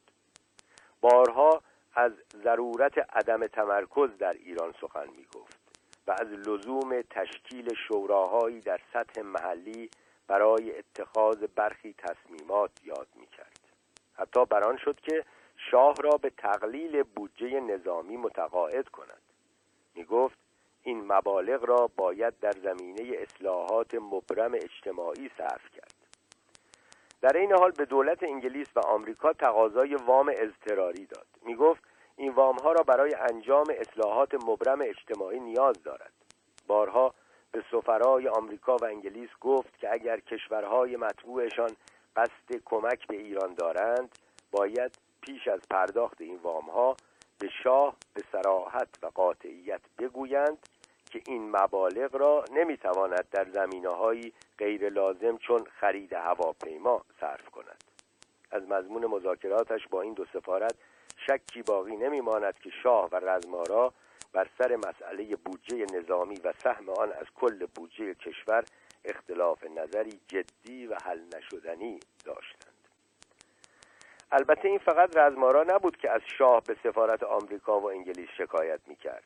گاه که اختلاف میان نخست وزیر و شاه شدت می گرفت شاه هم از رزمارا به یکی از این دو سفارت گله می برد زمانی به سفارت انگلیس می گفت که دیگر تردیدی وجود ندارد که رزمارا یا دست کم برخی از معتمدان او علیه شاه توطعه می کنند سفارت انگلیس امکان وجود چنین توطعه را انکار می کرد در تحلیل های محرمانه سفارت می بینیم که گرچه از بلند پروازی ها و جاه طلبی های رزمارا نیک آگاه بودند اما به گمانشان وهم وجود این توطعه ها در ذهن شاه در حسادت و بیاعتمادی او ریشه داشت.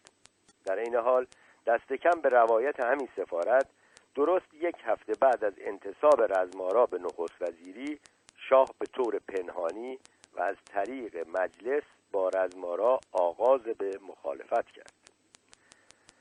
شایعه و گمان تلاش شاه علیه رزمارا زمانی قوت بیشتری گرفت که در بهبوهه تلاش های رزمارا برای رویارویی با مصدق و مجلس و نهزت ملی کردن نفت شاه با رجعت آیت الله کاشانی به ایران موافقت کرد.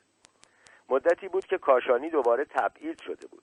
گفته می‌شد شاه به این قصد با رجعت کاشانی موافقت کرد که می‌دانست او به صف معاندان سفت و سخت رزمارا خواهد پیوست و چون این هم شد. اندکی پس از بازگشتش به ایران کاشانی در بیانیه‌ای مخالفت با دولت رزمارا را وظیفه همه ایرانیان دانست. در مجلس البته طرفداران مصدق و خود او گاه به زبانی حتی تندتر از کاشانی به رزمارا میتاختند. یک بار حتی او را پدیدهای همسان هیتلر خواندند. رابطه شاه با رزمارا از جنبه دیگر نیز پیچیدگی خاصی داشت. خواهر شاه اشرف با رزمارا روابطی سخت نزدیک برقرار کرده بود. در آن زمان هر دو نفر مزدوج بودند اما مضمون برخی از نامه هایی که میانشان رد و بدل شده بود شکی در سرشت عاشقانه این رابطه باقی نمیگذاشت. در نامه اولش اشرف رزمارا را سپه بوده عزیزم خطاب کرد. می گفت یقین پیدا کرده که تا پایان عمر دوست مهربان و صمیمی رزمارا باقی خواهد بود. می گفت کم و بیش تا به حال از زندگی خودم برای شما شهر دادم. آنگاه به زبانی که افسردگی و دلزدگیش از زنی با شهرت اشرف شگفت می نمود می گفت شاید بدانید که در اثر نامهربانی ها و ناملایمت های زمان طفولیت و عنفوان جوانی تا چه اندازه تشنه محبت هستم. می گفت احساسات پاک و مهر مرا که از قلبی ناشی از عطوفت سرچشمه گرفته بپذیرید. در این حال در ضمن ابراز محبت از رزمارا می‌خواست که از هر گونه خدمتی به شاه که به گفته اشرف عزیزتر از جانش است فروگذار نکند. رزمارا در جواب اشرف را عزیز مهربانم می‌خواند. با زبانی سخت دوستانه و آری از تعریف و تعارف با او سخن می‌گفت. مثلا می‌گفت من هنوز کاغذ روز گذشته تو را می‌خوانم. در نامه دیگر می‌گفت نوشته بودی هنوز به فکر تو هستم یا خیر؟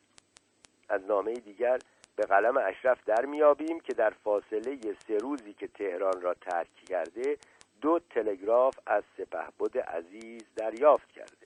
در همین نامه از رزمارا می‌پرسد که آیا نبودن من فرقی در زندگی شما داده؟ می‌پرسد آیا گاهی به فکر من هستید؟ می گفت هر جا سفر می کند اول کشمیر و بعد تاج محل و غیره همه جا به فکر شما بوده و جایتان را خالی می کنم حتی درباره انتصاب هجیر به وزارت دربار اظهار نظر می کرد و می گفت در این قسمت هم سعی کنید. خیلی برای ما بهتر است که او در دربار باشد. طبق معمول در این نامه ها با آنکه می‌گفت می‌داند لازم به سفارش نیست ولی در هر حال سفارش می‌کرد که رزمارا همه گونه مواظبت و مراقبت در کارهایی که به برادرم مربوط است را رعایت کند. نه رزمارا همه توصیه های اشرف را اجرا کرد و نه چیزی از بدبینی و نگرانی شاه نسبت به رزمارا کاسته شده بود.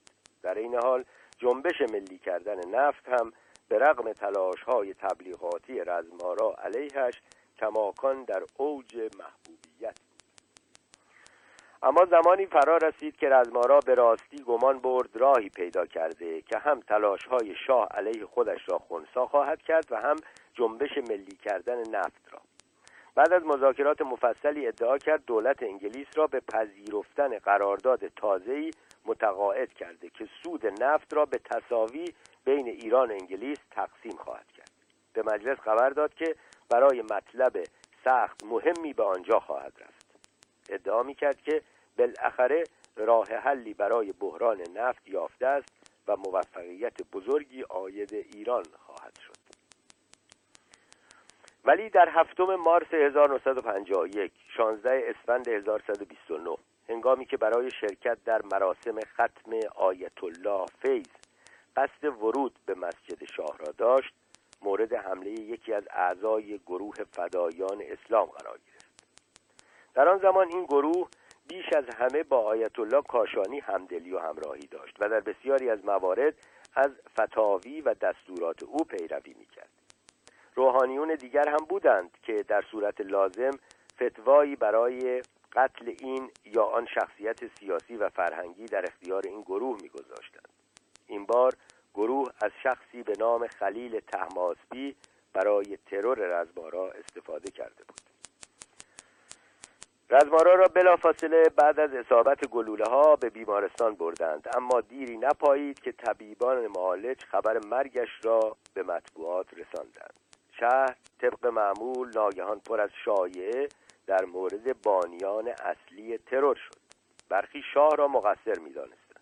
می‌گفتند آن روز از قضا رزمارا رغبتی به رفتن به مجلس ترهیم آیت الله فیض که در مسجد شاه برگزار می‌شد نداشت. اما اسدالله علم با اصرار و ابرام رزمارا را به شرکت در این مراسم ترغیب کرد. کار رواج این شایعات به جایی رسید که پلیس در مورد چند و چون نقش علم در رخدادهای آن روز با او دیدار و گفتگو کرد. حتی اگر خاطرات جعفر شریف امامی را هم کمی تعمل را هم با کمی تعمل در انتخاب کلماتش بازخوانی کنیم به گمان من شکی نمی‌توان داشت که او هم می‌خواست دست کم علم و یا حتی شاه را در این کار مقصر بداند. در تاریخ شفاهی هاروارد در جایی می‌گوید موقعی که آیت الله فیض فوت کرد علم آمد نزد رزبارا و گفت حق این است که شما بروید مسجد شاه و در ختم شرکت کنید. رزمارا قبول کرد و با هم رفتند به مسجد شاه.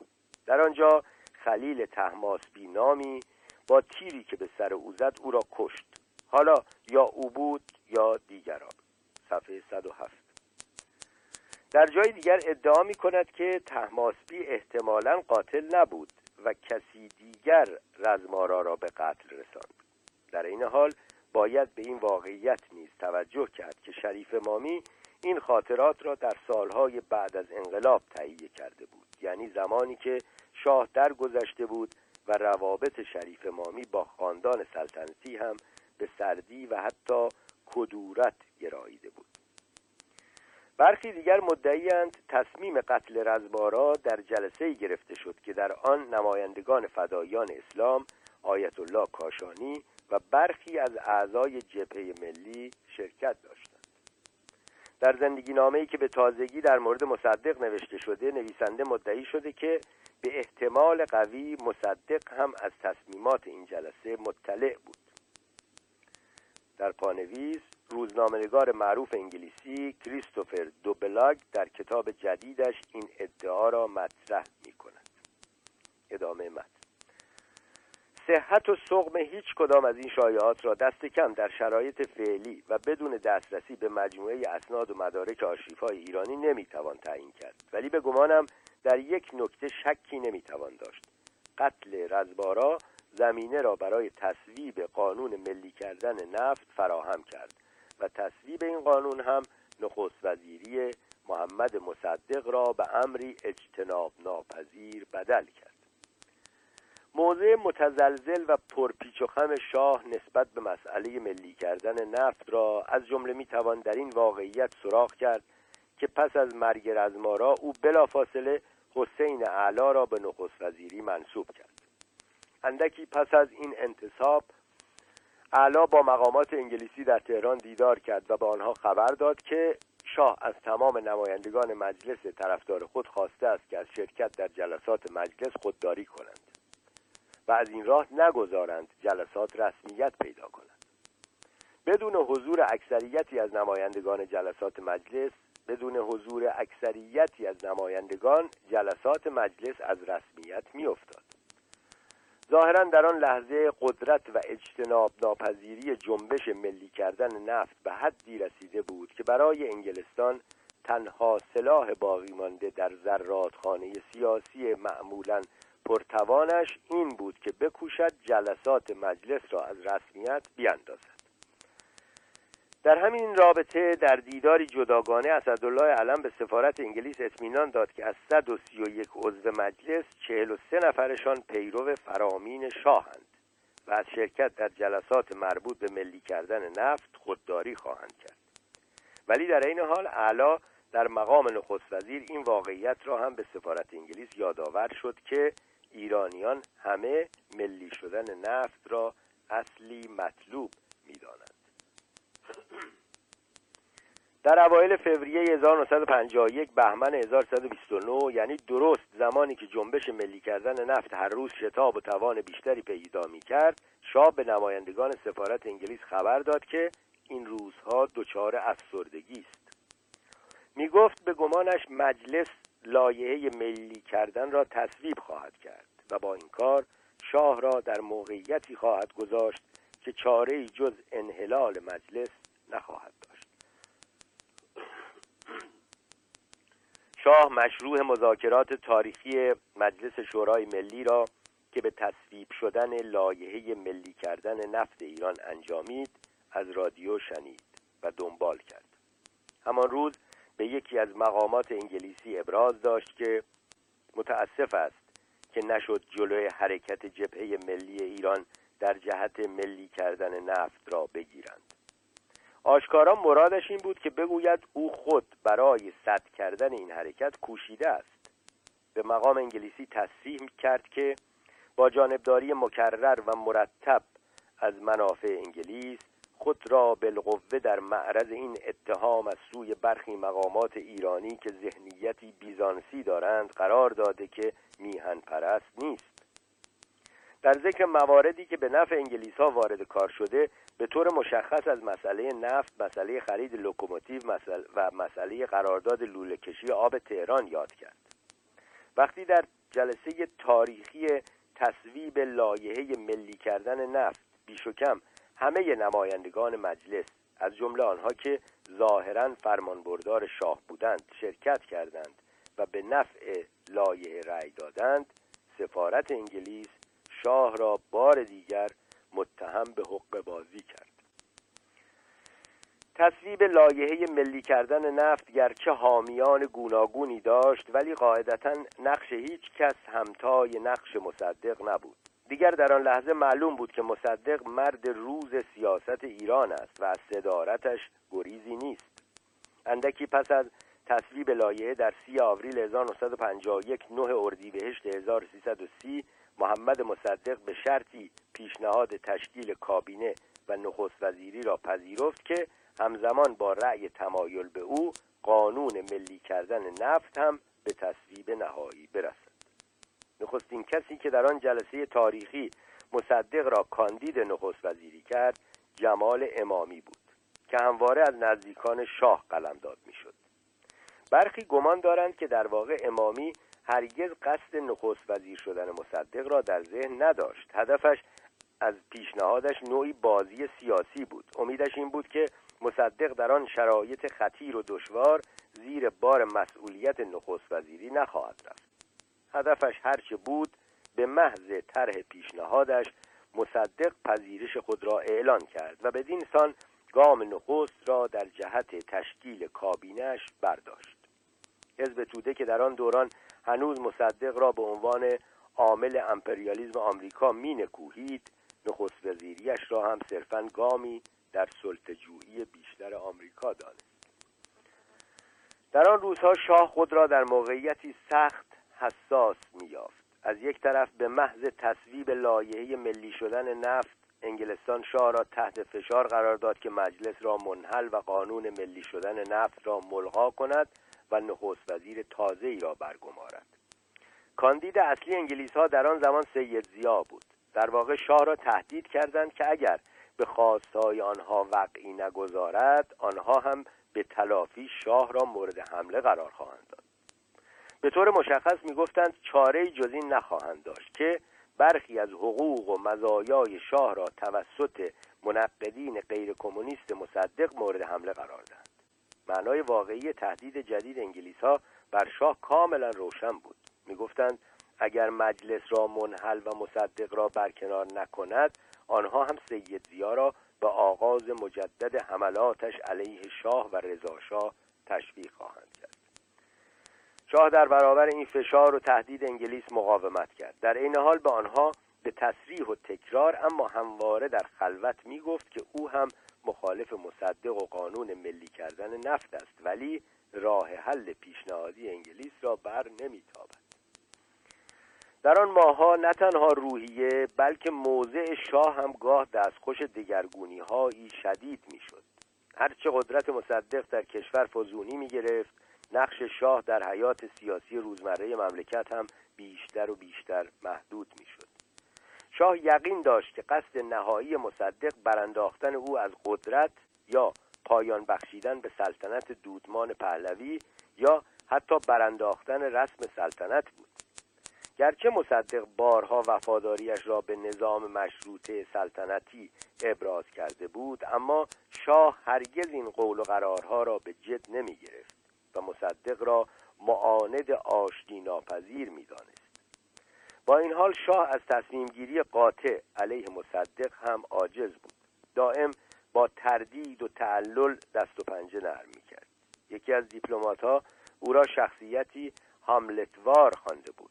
بیشک سودای برکناری مصدق را در سر داشت ولی ترجیح می‌داد که مجلس و سنا اسباب برکناریش را فراهم کنند. معتقد بود زمان متحد اوست. گمان داشت که با گذشت زمان مصدق هر روز بیشتر و بیشتر خود را منزوی و ضرب پذیر خواهد کرد. باورش این بود که نفعش در این است که تنها با تلاش های قانونی برای برکناری مصدق همدل و همراه شود. آشکارا ادامه نخست وزیری مصدق را به زیان مملکت می‌دانست. در ماه می 1951 خرداد 1130 یعنی تنها چند روز بعد از روی کار آمدن مصدق شاه به این نتیجه رسیده بود که کشور با دو دشمن روبروست. یکی حزب توده و دیگری جبهه ملی. دومی حتی شاید از اولی خطرناکتر هم باشد. معتقد بود خطرناکی جبهه ملی در این است که مبهمگو و منفی بافند. به محض روی کار آمدن مصدق و به ویژه وقتی که تلاششان برای تحریک و تهدید شاه به برانداختن مصدق ناکام ماند مقامات بلند پایه انگلیس به دیدار ان لمبتون رفتند که در عرصه ایران شناسی در انگلستان شیخوخیت داشت. در آن زمان قیل و قال سیاست را به ظاهر واگذاشته بود و دنیای قور و تعمل دانشگاهی را برگزیده بود. در مدرسه معروف تحقیقات شرقی و آفریقایی لندن کرسی ایران شناسی را به عهده داشت. در این حال مشاور عالی رتبه دولت و وزارت امور خارجه انگلیس در مورد ایران بود. نه تنها از رضاشاه و فرزندش محمد رضاشاه دل خوشی نداشت بلکه از مصدق بیزار بود. می گفت قدرت طلب عوام فریب و آشتی ناپذیر است. توصیهش به مقامات انگلیسی این بود که باید هر چه زودتر و از هر طریق ممکن زمینه برانداختن مصدق را فراهم کنند. می گفت تفاهم با مصدق بر سر قضیه نفت شدنی نیست.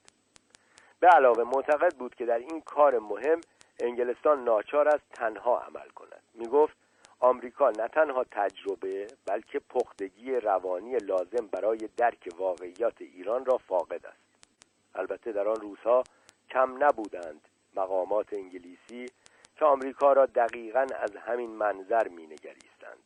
برخی از آنها حتی در صداقت آمریکا شک داشتند و گمان می‌کردند که پشت پرده دولت ترومن که پشت پرده دولت ترومن از مصدق حمایت می کند لمپتون نه تنها مقامات دولت انگلیس را به تلاش برای برانداختن مصدق تشویق کرد بلکه پیشنهاد کرد که شخصیتی ساخته این کار را به دولت معرفی کند. مرادش البته رابن نز رابن زنر استاد دانشگاه بود و گویا برای فعالیت های امنیتی شوقی تمام داشت. در دورانی که لمتون در تهران کاردار فرهنگی بود زنر زیر دستش کار می‌کرد. در آن زمان تخصصش تبلیغات ضد کمونیستی بود. از همان زمان روابطی گسترده با عوامل و دوستان انگلیس برقرار کرده بود.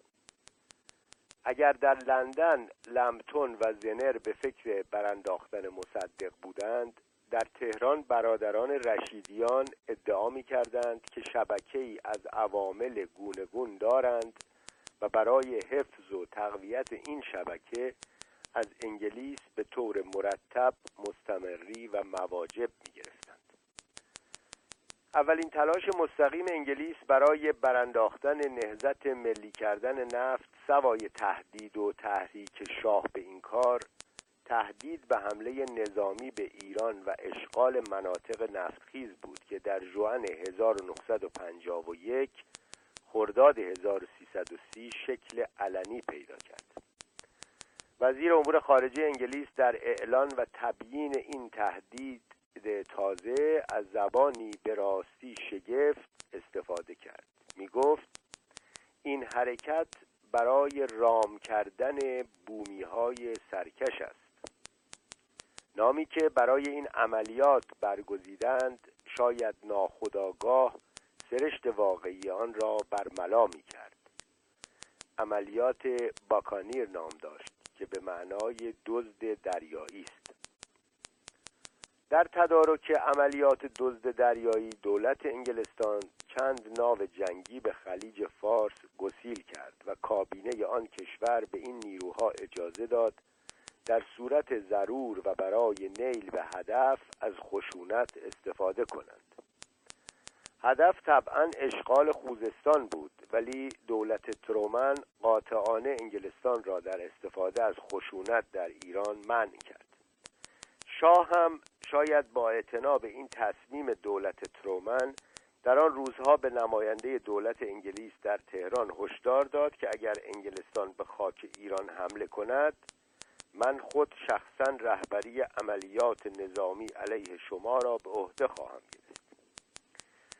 در کنار واقعیت حرکت کشتی های جنگی انگلیسی به طرف ایران شاه از جنبه دیگری نیز نگران اهداف انگلیس بود. در دیدار دوم جولای 1951 ده تیر 1330 خود با نماینده انگلیس در ایران شاه از مضمون مباحث اخیر مجلس عوام انگلستان جویا شد. می‌خواست بداند آیا آنچه یکی از نمایندگان اخیرا گفته نماینده ای که از قضا داماد چرچیل هم بود.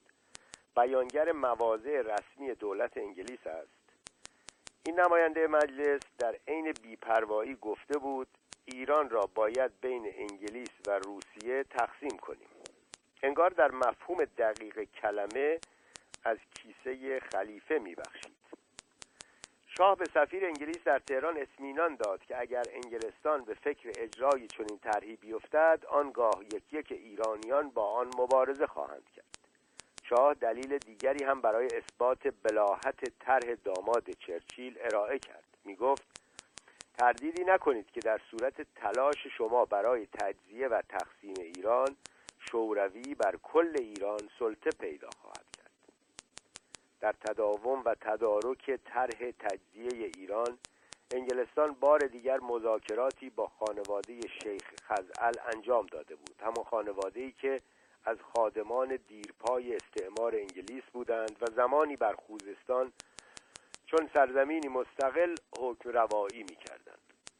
ولی دیگر دوران استیلای انگلستان در جهان و قدر قدرتی کسانی چون خزعل و دیگران به سر آمده بود مهمتر اینکه وقتی دولت انگلستان گزارشی از تصمیم کابینه خود در باب حمله به ایران را با آمریکا در میان گذاشت دولت ترومن تمام توان خود را به کار بست تا انگلستان را از این تصمیم نابخردانه و از عملیات بالقوه سخت خطرناک دزد دریایی منصرف کند.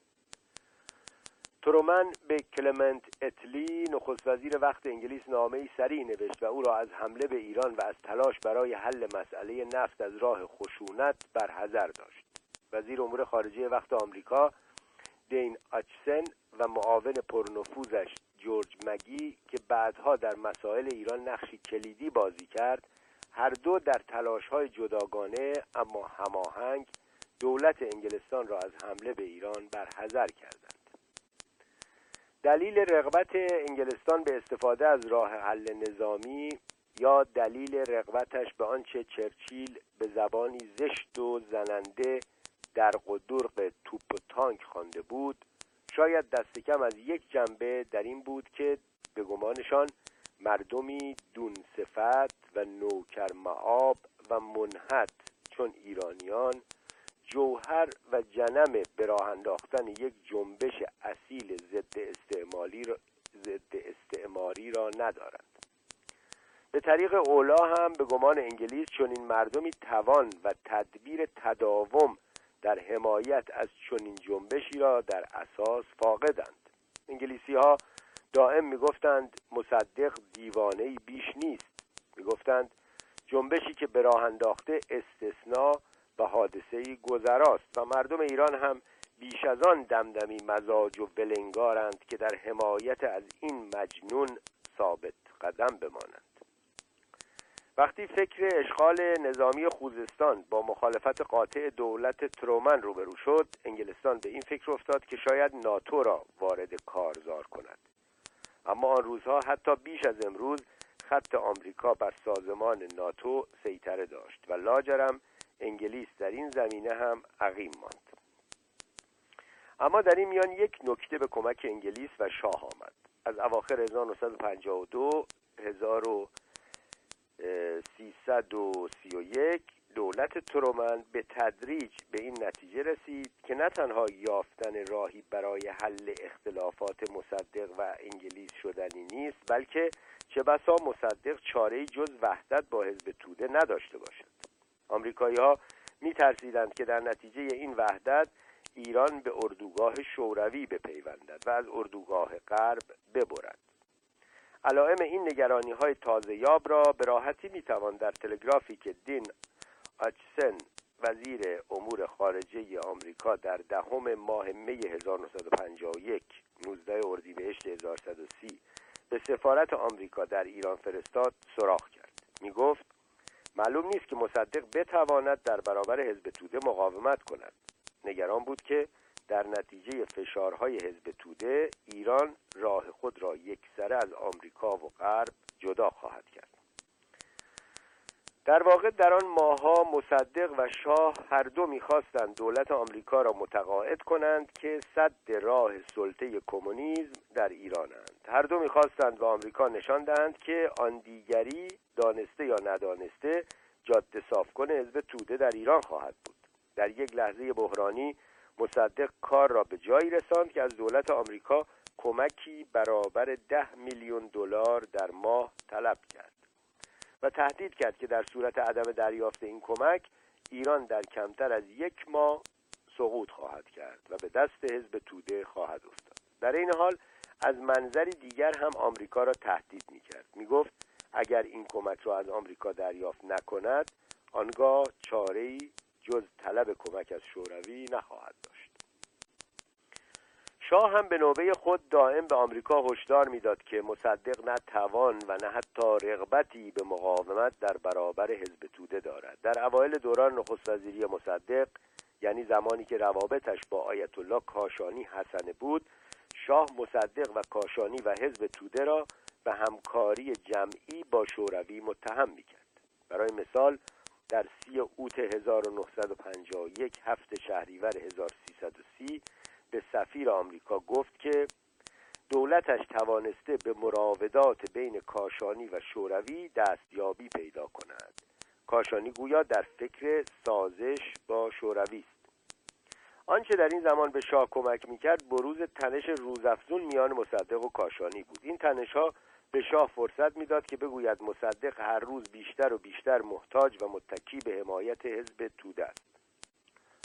در زمانی که شاه و مصدق هر کدام به گونه متفاوت در پی تحقق استراتژی مطلوب خود بودند روابطشان آنچنان که انتظار می‌رفت هر روز تیره تر می‌شد. هر روز بر بیاعتمادی متقابلشان افزوده می‌شد. عوامل و نیروهای گونگونی هر یک به دلیلی در پی تیره شدن در پی تیره تر شدن روابط شاه و مصدق بودند. این تنشهای اغلب پشت پرده و پنهانی بالاخره در 16 ژوئیه 1952 25 تیر 1321 نه تنها برملا شد 1131 نه تنها برملا شد بلکه شدت و حدت تازه‌ای پیدا کرد. در آن روز جلسه پرتنشی میان شاه و مصدق صورت گرفت. مصدق خواستار این شد که کار وزارت جنگ که تا آن زمان به عهده شاه بود و از طریق آن سیاستش بر ارتش متحقق می‌شد یک سر به مصدق واگذار شود. تهدید کرد که در غیر این صورت چاره جز استعفا نخواهد داشت. می‌خواست از این طریق شاه را از مهمترین پایگاه قدرتش یعنی ارتش منتزع کند. شاه به گمان مصدق چاره جز پذیرفتن شرط جدید مصدق نداشت.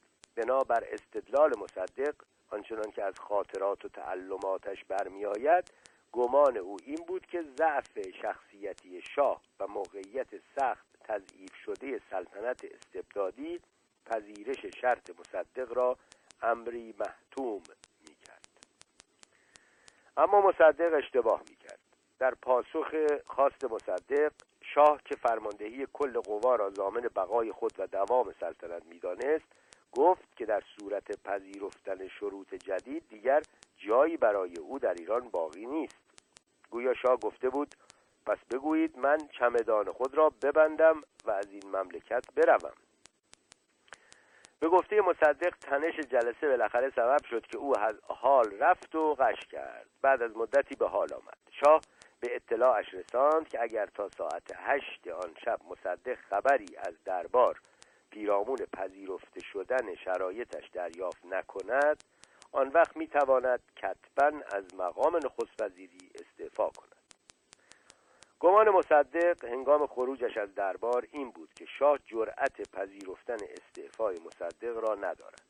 گمان داشت که محبوبیتش از یک سو و تذبذب شاه از سوی دیگر بقایش را در مقام نخست وزیری تضمین خواهد اما محاسبات مصدق غلط از آب درآمد. وقتی تا دیر وقت خبری از دربار و شاه نیامد مصدق چاره جز استعفا نداشت. بعدها خود او آن کرد که راجع به استعفا خطای بزرگی مرتکب شدم. اما این واپسین محاسبه خطای مصدق نبود. شاه استعفای مصدق را پذیرفت و روز بعد مجلس به قوام رأی تمایل داد. شاه رغبتی به انتصاب مجدد قوام نداشت. در آن زمان قوام بیشتر از هفتاد سال از عمرش میگذشت و مهری به شاه و دودمان پهلوی نداشت. چندین بار در طول چند ماه پیش از این واقعه شاه در مقابل پیشنهاد نخست وزیری قوام مقاومت و مخالفت کرده بود. این بار پذیرش واقعیت ناخوشایند دور تازه ای از نخست وزیری قوام برای شاه اجتناب ناپذیر بود. دولتین آمریکا و انگلیس هر دو بر ضرورت انتصاب قوام تأکید می‌کردند. بسیاری از طرفداران شاه هم به این نتیجه رسیده بودند که در برابر گزینه سخت ناخوشایند مصدق قوام به رغم همه کمبودهایش و به رغم اداوت دیرینش با شاه تنها گزینه موجود است. اما قوام هم احساس می‌کرد که در موقعیتی برتر قرار گرفته. می‌گفت برای پذیرش نخست وزیری شرایطی دارد. از شاه دست کم دو خواست مشخص داشت. می‌گفت پیش از پذیرفتن نخست وزیری شاه باید مجلس را منحل کند و دستور بازداشت آیت الله کاشانی را صادر کند. شاه هر دو شرط قوام را رد کرد. می‌دانست که چاره جز پذیرفتن قوام به عنوان نخست وزیر ندارد. در این حال سوای رد دو شرط قوام شاه به رغم نفرتش از مصدق بران شد که کابینه قوام را تضعیف کند. نمی‌خواست روابط خود با روحانیون و حتی با کاشانی را یکسره تیره سازد. و همین خاطر به اعتراف سفارتهای آمریکا و انگلیس هرگز به طور کامل از کابینه قوام حمایت نکرد. علاوه بر سوابق رابطه تیره قوام و شاه عوامل دیگری هم شاه را نسبت به کابینه جدید بدبین می‌کرد. شماری از اعضای کابینه کابینه در دست تشکیل تازه قوام مطلوب شاه نبودند و برخی در شمار مخالفان و معاندانش به شمار می رفتند. حسن ارسنجانی که نقشی مهم در کابینه جدید داشت مستاق بارز این گونه شخصیت ها بود در همان شبی که انتصاب قوام به نخست وزیری اعلان شد شاه با چهار تن از سران جبهه ملی دیدار کرد گرچه روایاتی گوناگون از آنچه در این دیدار گذشت باقی مانده اما هیچ کدام شکی باقی نمی‌گذارند که مراد شاه از این دیدار روشن کردن این واقعیت بود که قوام کاندید مطلوب نخست وزیری او نیست و در واقع چاره جز انتصابش نداشته است. برخی بر این گمانند که آنچه شرط بقا و دوام قوام را ضایع کرد نخستین بیانیه او بود. حتی مصدق می گفت اگر قوام آن اعلامیه کذایی را نمی‌داد چه بسا که در قدرت میماند و وقایع سی تیر هرگز رخ نمی‌داد. در این اعلامیه قوام اعلان می کرد که کشتیبان تازه‌ای زمام امور مملکت را به دست گرفته و سیاستی دیگر پیشه کرده است. سرسختی مصدق را در مذاکرات نفت با انگلیس نکوهش کرد. وعده داد که منافع مادی و معنوی ایران را با تکیه به درایت سیاسی نه عوام فریبی مصدق متحقق خواهد کرد. در شرایطی که قوام در کار مذاکره با شاه بود و تأمین حمایت او و ارتش را طلب می کرد اعتلاف بی سابقه ای از طرفداران کاشانی مصدق و جبهه ملی و بالاخره حزب توده در دست تکفین بود. هدف مشترکشان شکست کابینه قوام و بازگرداندن مصدق به قدرت بود. صبح سی تیر قوام بار دیگر به دیدار شاه رفت. و شروط پیشین خود را که به گمانش شرط لازم برای حفظ نظم و قانون در مملکت بود با شاه در میان گذاشت. می گفت اقدام عاجل در این زمینه ها ضروری است ولی شاه خواستای قوام را نپذیرفت. برخی می‌گویند قوام در این تلاش خود حتی از حمایت اشرف هم برخوردار بود. در طول همان روز کاردار سفارت انگلیس با شاه دیدار کرد و کوشید بر نگرانی های کلی شاه بیافزاید و با استفاده از آنها شاه را متقاعد کند که همدستیش در سقوط قوام به معنای سقوط رژیم پهلوی خواهد بود. میدلتون می‌دانست که شاه نگران جاه طلبی های قوام است. می‌دانست که به گمان شاه قوام قصد براندازی دارد. برای تسکین خاطر شاه نماینده انگلیس تضمین کرد که قوام قصد براندازی نخواهد داشت. ولی این تلاش ها همه عبس بود. نگرانی های شاه کماکان به قوت خود باقی ماند و چنان بود که تا ساعت پنج بعد از ظهر سی تیر تهران و بسیاری دیگر از شهرهای بزرگ شاهد تظاهراتی عظیم در دفاع از مصدق شد. یا مرگ یا مصدق شعار رایج روز بود.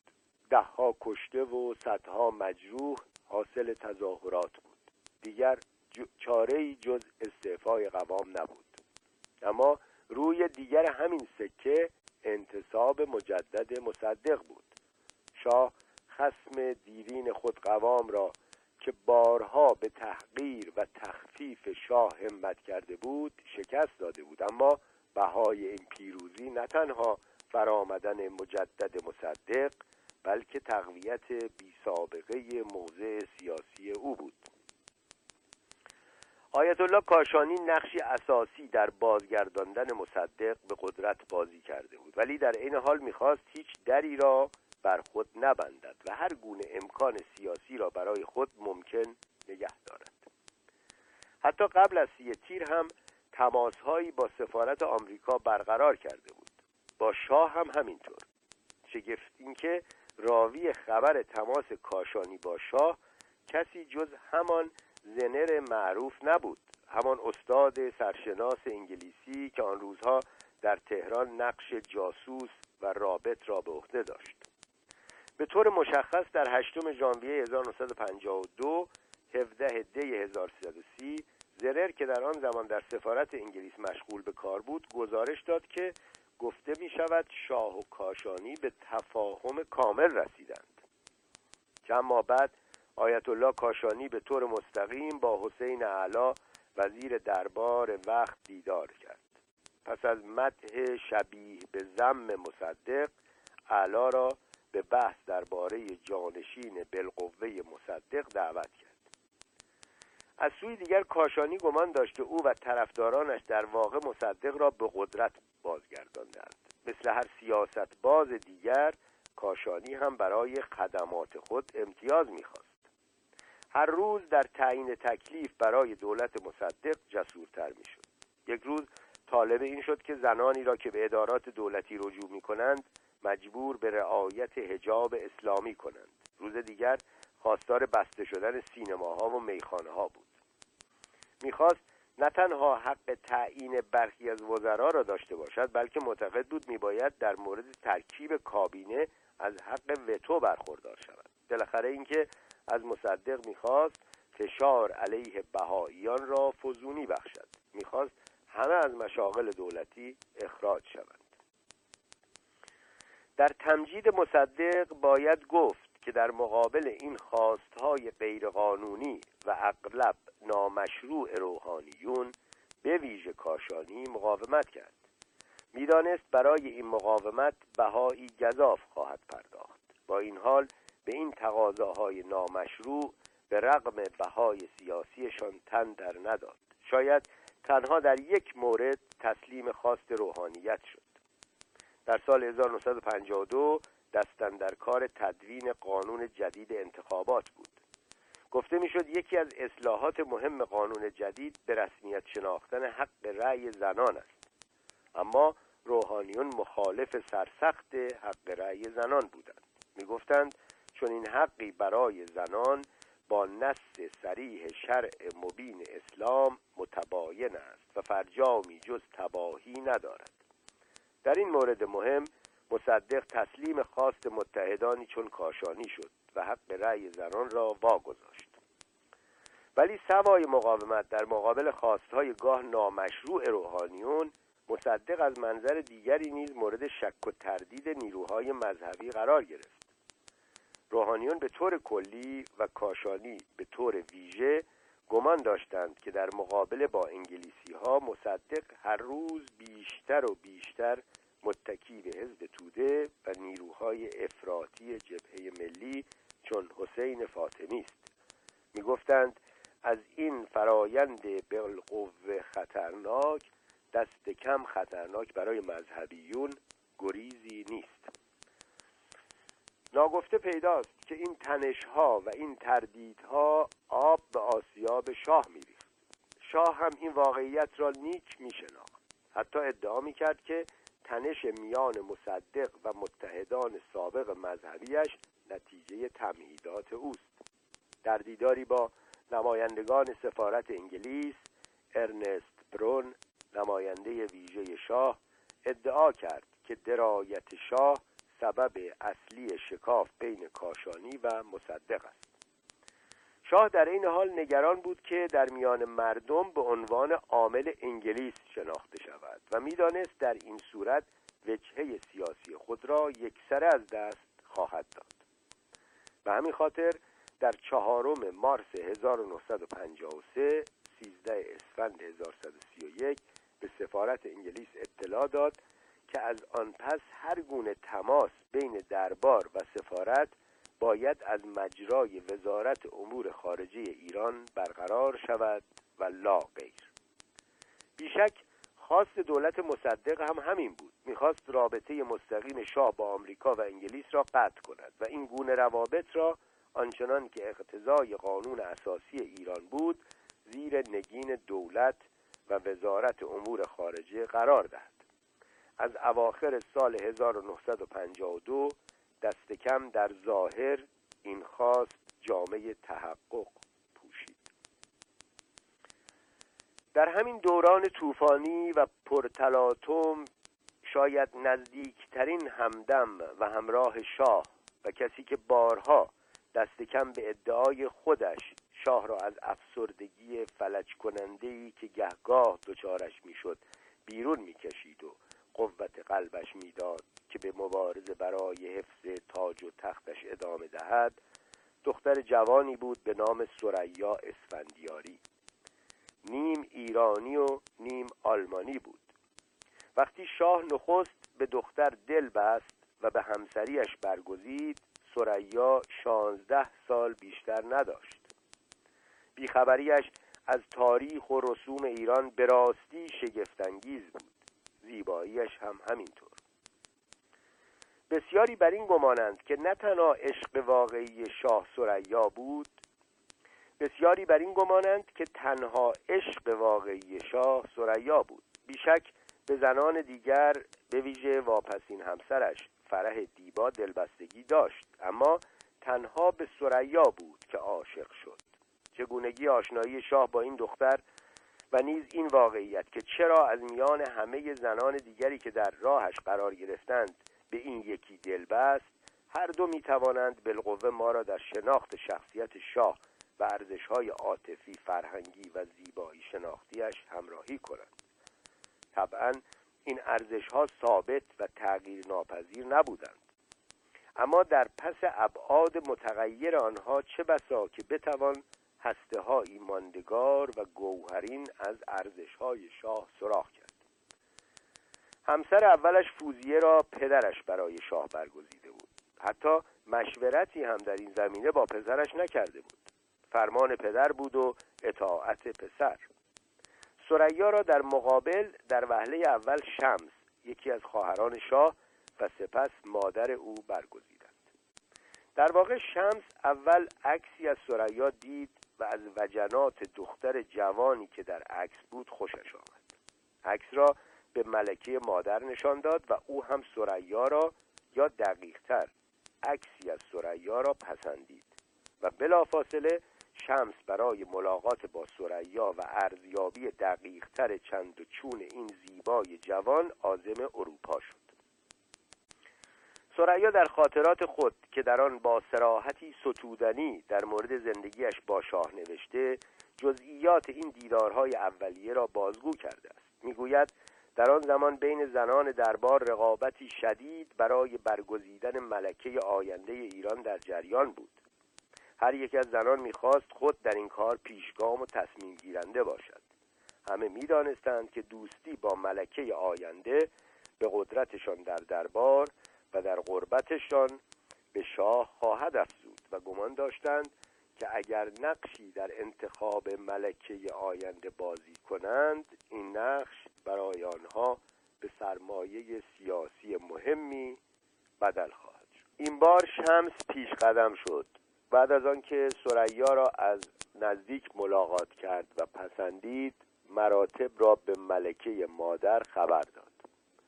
در این زمان بود که بالاخره عکس سریا را به شاه نشان دادند و گویا او هم در جا دل باخت و دستور داد که شرایط بازگشت هرچه سریعتر سریا به ایران فراهم آید. پدر سریا از خوانین ایل بختیاری بود. مادرش آلمانی بود و سریا به رغم تبار دوپارش در پوست و خون و جوهر ارزشها و آمالش غربی بود. کودکیش را سریا در شهر اصفهان گذرانده بود. معلم خصوصی به خانهشان می آمد و او را در زمینه های مختلف به ویژه زبان آلمانی تعلیم می‌داد. نامش مانتل بود و در خانواده و در خانواده به فرامانتل شهرت داشت. یعنی خانم مانتل. بعد از مدتی سریا در مدرسه بهشتاین اصفهان ثبت نام کرد. گویا حتی در کودکی هم به ایفای نقش ملکه علاقه داشت و در اجرای دبستانی نمایش سیندرلا نقش ملکه را به عهده گرفت. بنا به روایت کنسول انگلیس در اصفهان خروج ناگهانی سریا و پدر و مادرش از اصفهان و مهاجرتشان به اروپا نتیجه این واقعیت بود که یکی از فرزندان سارم الدوله که در شهر قدرتی فراوان داشت عاشق سریا شده بود و به رغم بیرغبتی سریا و مخالفت پدر و مادرش با این وصلت در این کار سماجت به خرج می‌داد. بالاخره هم خانواده سریا فرار را برقرار ترجیح دادند.